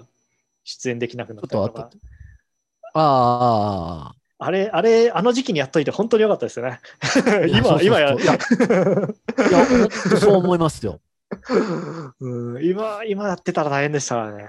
軽めの、いや、軽めの炎上というか、ちょっと痛い目合うみたいになって、早い方がいいっすよね。早い方がいいですよ。うんねえ。これちょっとい今言ってあれかもしれないけど、あの粗品がちょっと今炎上してるの知ってます？霜霜降りの。知らないです。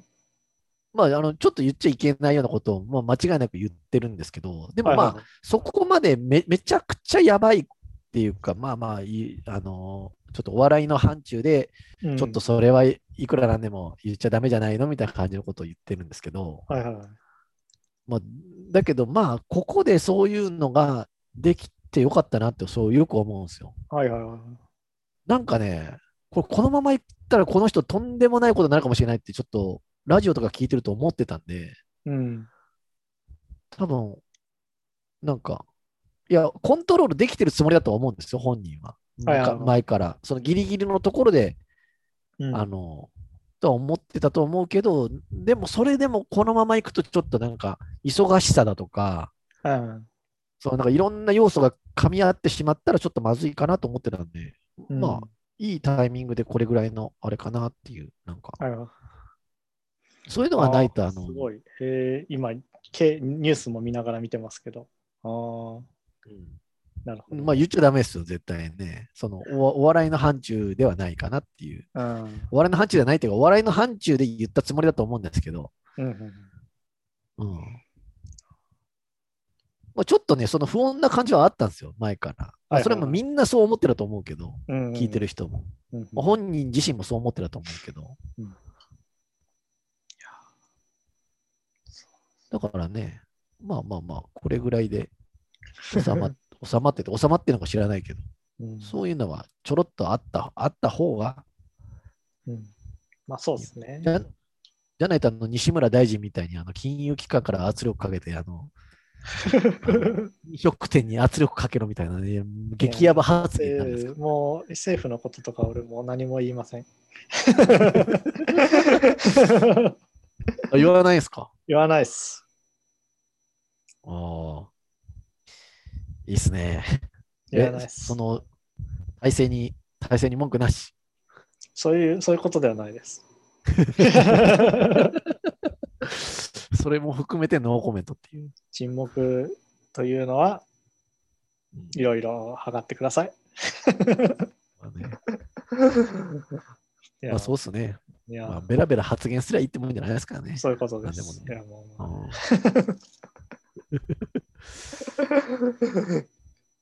ううんうんそんな、そんなこともありますよ。いろいろ。うんでも今度また衆院選挙もやってくるけど、あ、そうだ、そうです。だからもうすぐ来週、県知事県、こっちは兵庫県知事も始まっちゃうんで、ついに来ました。井戸さん、井戸さんの後任が、公認が来ましたよ。いいっすね。まあ、楽しみっすね。もう長かったっすもんね。20年ぐらい井戸さんだったそうですよ。我々が高校時代から伊藤さんですが。うんねえ、伊藤さん以外見たことないから。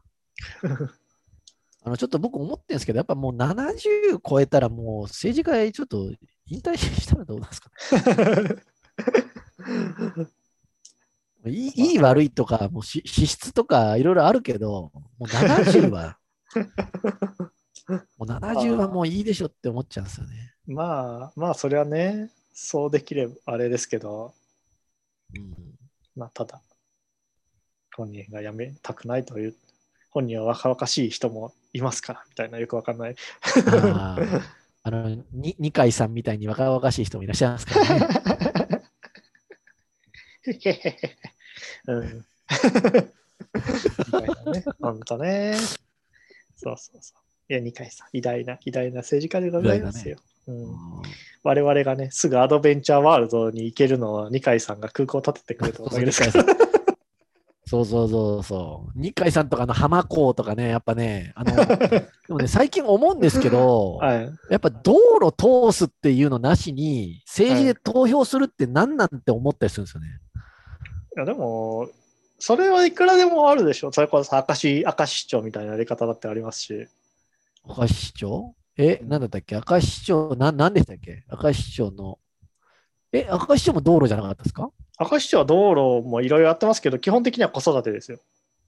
あ、子育てか。うんああ、そういうのはまあ論点になるかな。わかりやすくね。うんうん。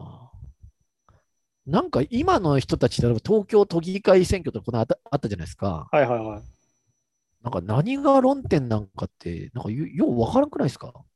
まあ、論点っていや、論点はいろいろあるけど、そのにに20年、30年前の道路作る、作らんみたいな感じの、はいはいはい。ことが論点になって投票した時の投票と、今、論点になってるものを、この見極めて投票するって、むちゃくちゃ難易度上がってるような気がするんですけど、まあそうですね。うん。それあはうですんまりそこの話されないじゃないですか。選挙行こうみたいなのは、あああの、ああの昔と同じ価値であると思うんですけど、はいはいはい。ただ、とはいえね、ちょっと難しすぎると思いますよ。うん。うんうんうんうん。なんかそれ、は、だから、あの、あれですよね。あの、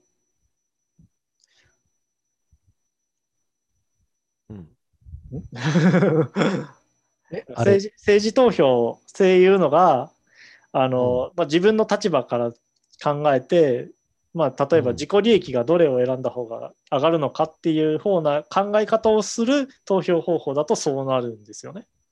うん。でまあそれはもちろん正しいとは思いますけどでも例えばそうじゃないと思うそれ以外で選びたいという人もいるわけですよね。それ以外っていうのは、なんかその、やった、この何年間かやったことに対しての評価を下すっていう、よく言われるやり方というよりもそのなんだろうな、うん。まあ、だからいわいわゆるイデオロギー的なものっていうのとかも多分そういうのには入ってくるでああ、まあね、そのイイデオロギーがしっかりある人はそれでいいと思うんですけど、うん。ほとんどの人はないじゃないですか。ツイッター見てるとそういう人ばっかりだから、はいはいはい。あの全部ミュートしますけど、はい。あのー そうじゃ、普通に生きてるとそんな人はあんまいないから、自分はこういう考え ただシンプルにこの人好き嫌いとかみたいな感覚でやる人とかもの方が結構いるとは思いますよ。いや、それはそう思いますよ。そうあるべきだと思います。むしろ、うんなんか人で選ぶべきっていうはいはいはか、だからじゃないとなかなかそれが知らない人はどうすればいいかってことですよね。そんなそうそう調べたりもそうそうそうしないし、うん。そしたらまあ党とかの名前とかになっちゃうだろうし。うんねえ、やっぱ都議会選挙とかって言ったって、結局、一つの区で何人だ ?6、7人ぐらい出るんですよね。はいはいはいはいで、なんか、まあ、じゃあ、投票始まったから、まずポスター見て、まあ、こんな人か、みたいな。はいと、その党の名前見て、うんで、まあ、ちょっとホームページ見て、経歴とか見るじゃないですか。はいはい。で、まあまあ、この人、こういうこと言ってんのかと思うけど、うんまあ、なんか、あんまり興味全部分かんなかったとして、もう投票行くじゃないですか。はい。むず難しいだろうなって思うんですよね、かなり。あーまあまあまあ。まあ自分の選び方とかもありますけど、まあでも、どうやって選ぶんですか、いつも？今度の県知事選どうやって選ぶんですか？県知事はね、はい。県知事は私は普通に選びますけど、あの、とりあえず維新じゃない人を選びます。ああ、まあね。まあ、そういうのはい分かりやすい。誰、まあ誰、まあほぼ分かってますけど、でも、あのきまあ、維新、とりあえず維新じゃなければ、とりあえず今回は維新さえあの入らなければいいという気持ちが第一ですね。うんだからやっぱ消去法っていうか、その嫌いな党だけははっきり明確になるじゃないですかうん。らそこまでは僕もね、もうそういうもんだろうなと思うんですよね。嫌いな党だけははっきりするっていうことですよね。はいはいはい。でもまあ、でも投票なんて基本的には消極的な選択ですから。てか民主主義っていうのは、うん民主主義自体が消極的な選択ですからね。ああの僕はチャーチルの言うあの民主主義とはあの今世紀あの今生まれて最悪のあの政治体制だがあの存在する政策の中では最も良い選択であるっていう言葉をこう あはははアイロニアイロニカルに、まあ、一番、まあ、最悪のやり方ですけど歴史上では一番マシっていうそういうこう選択でしかないっていうそうね。その通りだとは思いますね私は。あなんでまあ投票ってそういうことですから、あの消極的に選ぶっていう方しかなくて、まあ、そうすると普通に1票っていう仕組みって変なんですけど、まあ、それは置いといても。いや、そうすると相当不快な行為ですよね、選挙。しんどい。いや、僕、毎回しんどいなと思いながら行くんですけど、うんいやこここそういうことあんまり言う人いないから、みんなどう、いや、みんながいしんどいな、嫌だなと思いながら言ってるって言うんだったら、はいあのじゃあ、じゃあ俺も頑張って毎回行こうっていう。えでもそういうもんですよ。みんなしんどいと思ってると。だからみんなしんどいですよねめんどくさいとかは思ってるでしょ。めんどくさい。行きたくないって。いや、だからそうそう思ってるんだったらよかったわ。あんまりそういう話、人に聞いたことなかったからそんな、。そんなみんな、みんなやったみたいな、そんな、投票行って外食行くんだみたいな話じゃないですよ。そうそうそう、投票行って外食行くんだってみんなあまりにもツイートするから、あれはだから、そまその後に外食が待ってるから、とりあえず行こうよっていう話ですよ。はあ、そういうこと。そういうことですよ。別にみんな喜んで投票行ってるわけじゃないですよ。あ、それはも大うそれ人ってそういうことですよ。あ、それいいこと聞けたわ。僕嫌だったんですよ、選挙行くの。まあ、ただ、その権利は絶対に行使し続けないと、はいつか大変なことになるから、権利を行使するっていうことはもう8割ぐらいの意味合いとしていくんですけど、でもまあなんかそれが大人ですよね素晴らしい。うんえ、だし、ちょっとそのなんか、そんな適当にやっちゃいかんっていうことは分かってるから、一生懸命調べたりするんですけど、どうにも不快でね、なんか、あの、あの市議選挙とかそういうのをし一生懸命見て、ポチポチこうネットで見てるとき、すごい不快な行為してるなと思う、毎回思っちゃうんですけど、うん政治ってそうそうです。その通りです。大人ってそういうもんですよ。だから、そんな、逆に言うと選挙にあの行くのがどうしようもなく好きっていう人は、それはそれで結構やばいので。ややばいっすよね。あそうなんだ。僕、だからなんか世の中そういうやばい人が、やばい人だらけなんかと思って、怖くなってたんですけど、そう、でも選挙、選挙は好きなのかな？てか、でも、おわかんない。わかんない。そもそも僕は政局好きとかよくわかんないんで。うん。うん、それはまあ興味ある人がそれ言ってんのはいいと思うんですけどね。なんか急になんか、あの僕のそのツイッターとか見てる人なんかどうせ音楽とか、なんかカルチャー的な人が多いけど、うんなんかこの間のその選挙の時とか、おっしゃ、選挙行こうみたいなの急にみんなつぶやき出して、はいはい。えーこのみんななんかと楽しみにしてたんだ、これと思って。全然楽しくないけどなと思い楽しみではないでしょう、やっぱり。うん。なんか自分の意見を反映させられる楽しみだみたいな感じなのかなと思って、なんか、これも表現だみたいな感じの。そういう、まあそういうことを言うっていうのが、まあ一つの大人のあれとして言ってるだけであって、そんなうんことではないと思いますよ。なんかわかんない。うん本当本当はみんな危機として言ってるかもしれないですけど、まあでも、そういうもんじゃないと思う。まあとりあえず義務としていくっていうのでいいと思いますよ、選挙なんて。うんそうですね。まあじゃあ、兵庫県知事選挙では県知事選挙はね、まあ、ね、まあでも維新維新の候補ダメそうなんでよかったです。そうですか。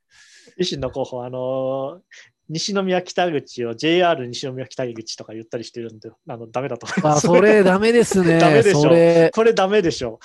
それダメですよ、それ。そのミスの仕方、超地元民だったら分かるダメなやり方です。これ本当ダメですよね。しかも、しかもハーバーランドで三宮で凱旋中ですって言ってるっていうのがあって、こ嘘。れ本当ダメでしょ。それダメでしょ、それ。地元民だからだからこれ、これ言っちゃダメっていう。あの兵庫県民だからニコニコしてるけど、京都でこんなことやった日にはもうあの目も当てられないですからね。そうっすね。今の聞いてダメでしょと思いましたよ。あ、じゃあ、外からやってくる人ですか？えっとね、だからあんまりこっちにはいなかった人ですね。うーん。あ、そうなんだ。そうです、そうです。やっぱちょっとそういうのは、ちょっとあれですね。まあ、まあ、めちゃくちゃ勉強してから来てもらわんと、やっぱちょっと良くないですね。いや、よくないですよ。そそのレベルの間違いですね。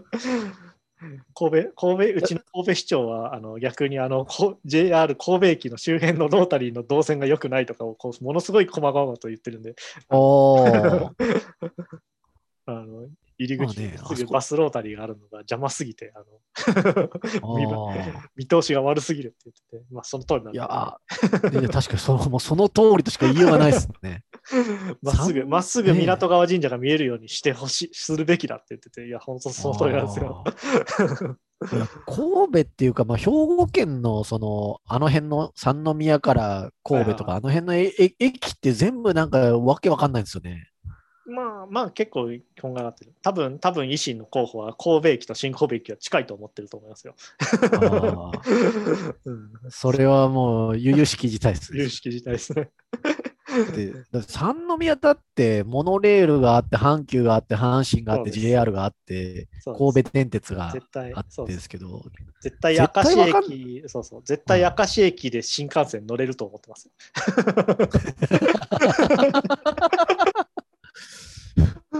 それはダメだな。西明石で乗ります。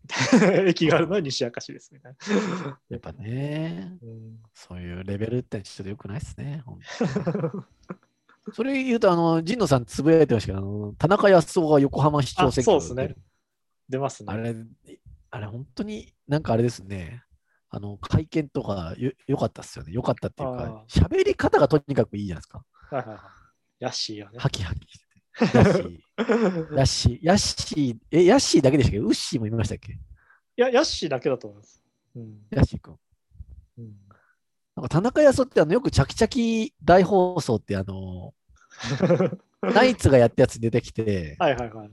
なんか近所のなんかあの、文句言いのおじさんみたいなね、出てくる感じで、なんか、はいはいはい。だってさ、それなんか、うなんですよね。昔 え、この間さ、西村担当大臣はさ、あの飲食店に対してさ、とか言って、なんか、はいはい。いざそういう喋り方なのに、今日はお集まりの皆様、みたいな、なんか、もう全然、全然違う喋り方してて、おお、マジかと思いまマジしたけか、なりましたよね。まあ、俺の、俺のアクセスで聞いてたら、ヤッシーもそういう喋り方でしたけどね。ど、あ、そうですか。ワクチンそんなに広まってないのに、なんで？ね。え僕、あの、あれなんですよ、最初の5分ぐらいしか聞いてないんで、あのあ途中からそうなってるのかもしれませんね。いや、でも、あいやあの、あの、あの感じだったと思います。あの、会見は。結構ちゃんとしてた。うんあ、そうですか。ヤッシーもね。でも、ヤッシーがギャンブル、あの、カジノ誘致反対派なのは意外と、意外っちゃ意外なんですが。おー、なんかそうですね。そんな風に見えないですよねね、ヤッシー。まあでも、まあまあでも、ヤッシーも優れた人なのうんまあまあまあ、もう多分これが最後ので。ねあれになるでしょうけど。ねなんかいい。なんかいいの人ですよ。え。うん。まあね、政治家もちょっと一回、ちょっとメンバー変えてほしいですね。ねうんあと、知り合い、知り合いやっぱ一人ぐらいになってほしいですね。神野さんが一番近いじゃないですか、どう考えて。そんな近くないですよ。政治家になって、ちゃんといいね言ってもらったら、あの僕、ちゃんとしっかりうちわとか作って配りに行きますから。え、ダメなんですか？って。これダメなの？って。うちは、うちわを作るのは別に大え？うちわはそうか。え、うちわ配ったらダダメなんじゃないですか？捕まってませんでした。ああ、捕まってたか、あれ。そうか、そうか。なんか、結構ね、めんどくさいですよね、あれ。うん。うんティッシュとかにこう、ね、入れて配ったりとか、はいはい。お菓子とか、子供たちにお菓子配ったりとか、いろいろ考えますよ。アイディア、アイディアを。お菓子は柔軟なアウトかもしれない。うん、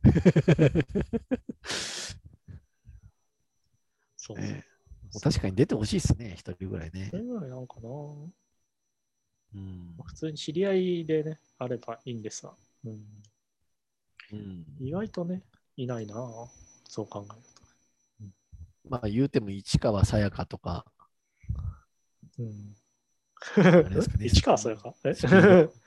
いやあの元も元モームスの1位、1位です。1位さやか。市井さやかがボケを間違えましたね。うん今井絵理子とか、そんなもんですね。同級生とかで出たりするかなでも、なさそうだな。うん。さあ、そんな感じでか。まあ、皆さんも、まあ、もうすぐね、衆議院選挙も始まることですし、うん。ねちょっとそろそろ考えないといけないですね。皆様は、どこに投票しますか？ねまあそもそもまず今何党があるのかから調べますよ。ちょっとごちごちゃついてんじゃないですか、なんかあの、あのや特に野党、え？そんな野党、今、そんなないですよ。え？そうですか？うん、いスポーツ平和党とかあんのかなとかちょっと。や、もうないっす、一回もうないの？ないっすね。あと、社民党とかもなんかめちゃめちゃ議席数減らしたりとかしてたから、え何人いんのかなとか、社民。社民解体、え、社民どうなってたっけ？社民って解体したんでしたっけ？いや、でもこの間なんか柏駅かなんかに社民党の人いましたよ。社民党。なんかね、社民党もね、そうそうそう、分裂したりとかなんかいろいろあるんですよね。うん、そうでしょ？ちょっとなんかね、難しいんですよ。なんか、お茶ついてて。まあ、ただぶっちゃけると、はい、うーん、まあ、まあ、そういう、そういう政党は別に考えなくていいと思いますよ。ていうかあのか、それは考え方であって、あのはい。てかそういうところのあの党が生き残るのは絶対比例区であの受かるしかないので、うん、まあね、個人では無理ですもんね。個人では無理なんで、だから比例で、比例で入れたい人は入れてっていうことでしかないんで、知らない人は別に入れなくていいと思います。うん、まあね、そんくらいで。マジでひうん比例ね。比例なんかもうどこの党も入れたくないですけどね。はっきり、はっきり言いましたけど。それだったらそれでいいと思います。比例とかね。比例だと、まあね、は、まあ、そこかな。まあ、そこかな。ねうんかといって白票入れるなんてもう意味ないじゃないですか、マジで。そうそうそう。白票はかっこ悪いですよ。白票ダサいっすよね。白票ダサいですよ。あーだからもうちょっと考えようかなと思って。ちゃんと勉強しないといけないですからね、本当に。あうんーまあ、そうですね。まあ、勉強は大事ですから。うんうんだってね、もうオリンピックももう、まあ、もうもう1週間後ぐらいには、1、2週間後にはスタートしてもう終わっちゃうし、コロナもまあまあ、あの、いろいろ思うところいっぱいありますけど、まあまあ、終わるじゃないですか、一応多分。まあ、終わるのかな。うん。うんおねえそうなってくると、まあちょっとその先のことまでいろいろと考えなきゃいけそうないから。ですね。そうそう。最近そういうことを考えたいんですよね。うん。そう。でも自分の中でそのコロナの先のことなんて頭の中に今ないから、はいはい。その上でそれを考えなきゃいけないから難しいですよね。で、議員の人もそんなこと言ってくれてんのかどうかわかんないし、うんうん、ね。大体、大体そういう人はコロナ対策をとりあえず先にみたいなことを言ってましたね。まあ、とそうですねかどうするんだ。とか言ったら、とりあえずコロナ対策をみたいな。うんいや、まあ、分かってるんですが。うんそうそう。まあ、それはそうなるだろうなと思うけど、全然興味ないから、僕は、あの。あの、その投票するにおいて、それは別に興味ないから、あんまり。はいはいはい。はっきり言って。だって、だって、この後4年間とかのあれでしょ、そうです、そうです。うんまあ、別に3ヶ月ぐらいは、まあ、混乱続くと思いますけど、ね。ワクチン打ったら、まあ、ある程度変わるかなと思っちゃう、思ってる派なんで。まあ、じそれはね、自分もうんそれは広がったら、なんとかはなるとは思いますね。もうでもそうす、ると、じゃあ、それ、それ以外のね、うん、むずすぎでしょ。いや、でもなんか、多分大臣とかだとあそことかいいんじゃないかなとかありますけど、あ、そうですか。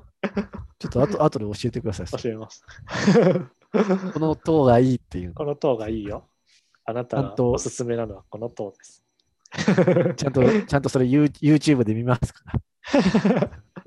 その党の喋ってるやつ。はいはい。まあそんな感じで皆さんもはいいろいろと考えてください。そうですね。そろそろ準備しないといけませんね。ね、そうですね。ということでお疲れ様でした。どうもお疲れ様でした。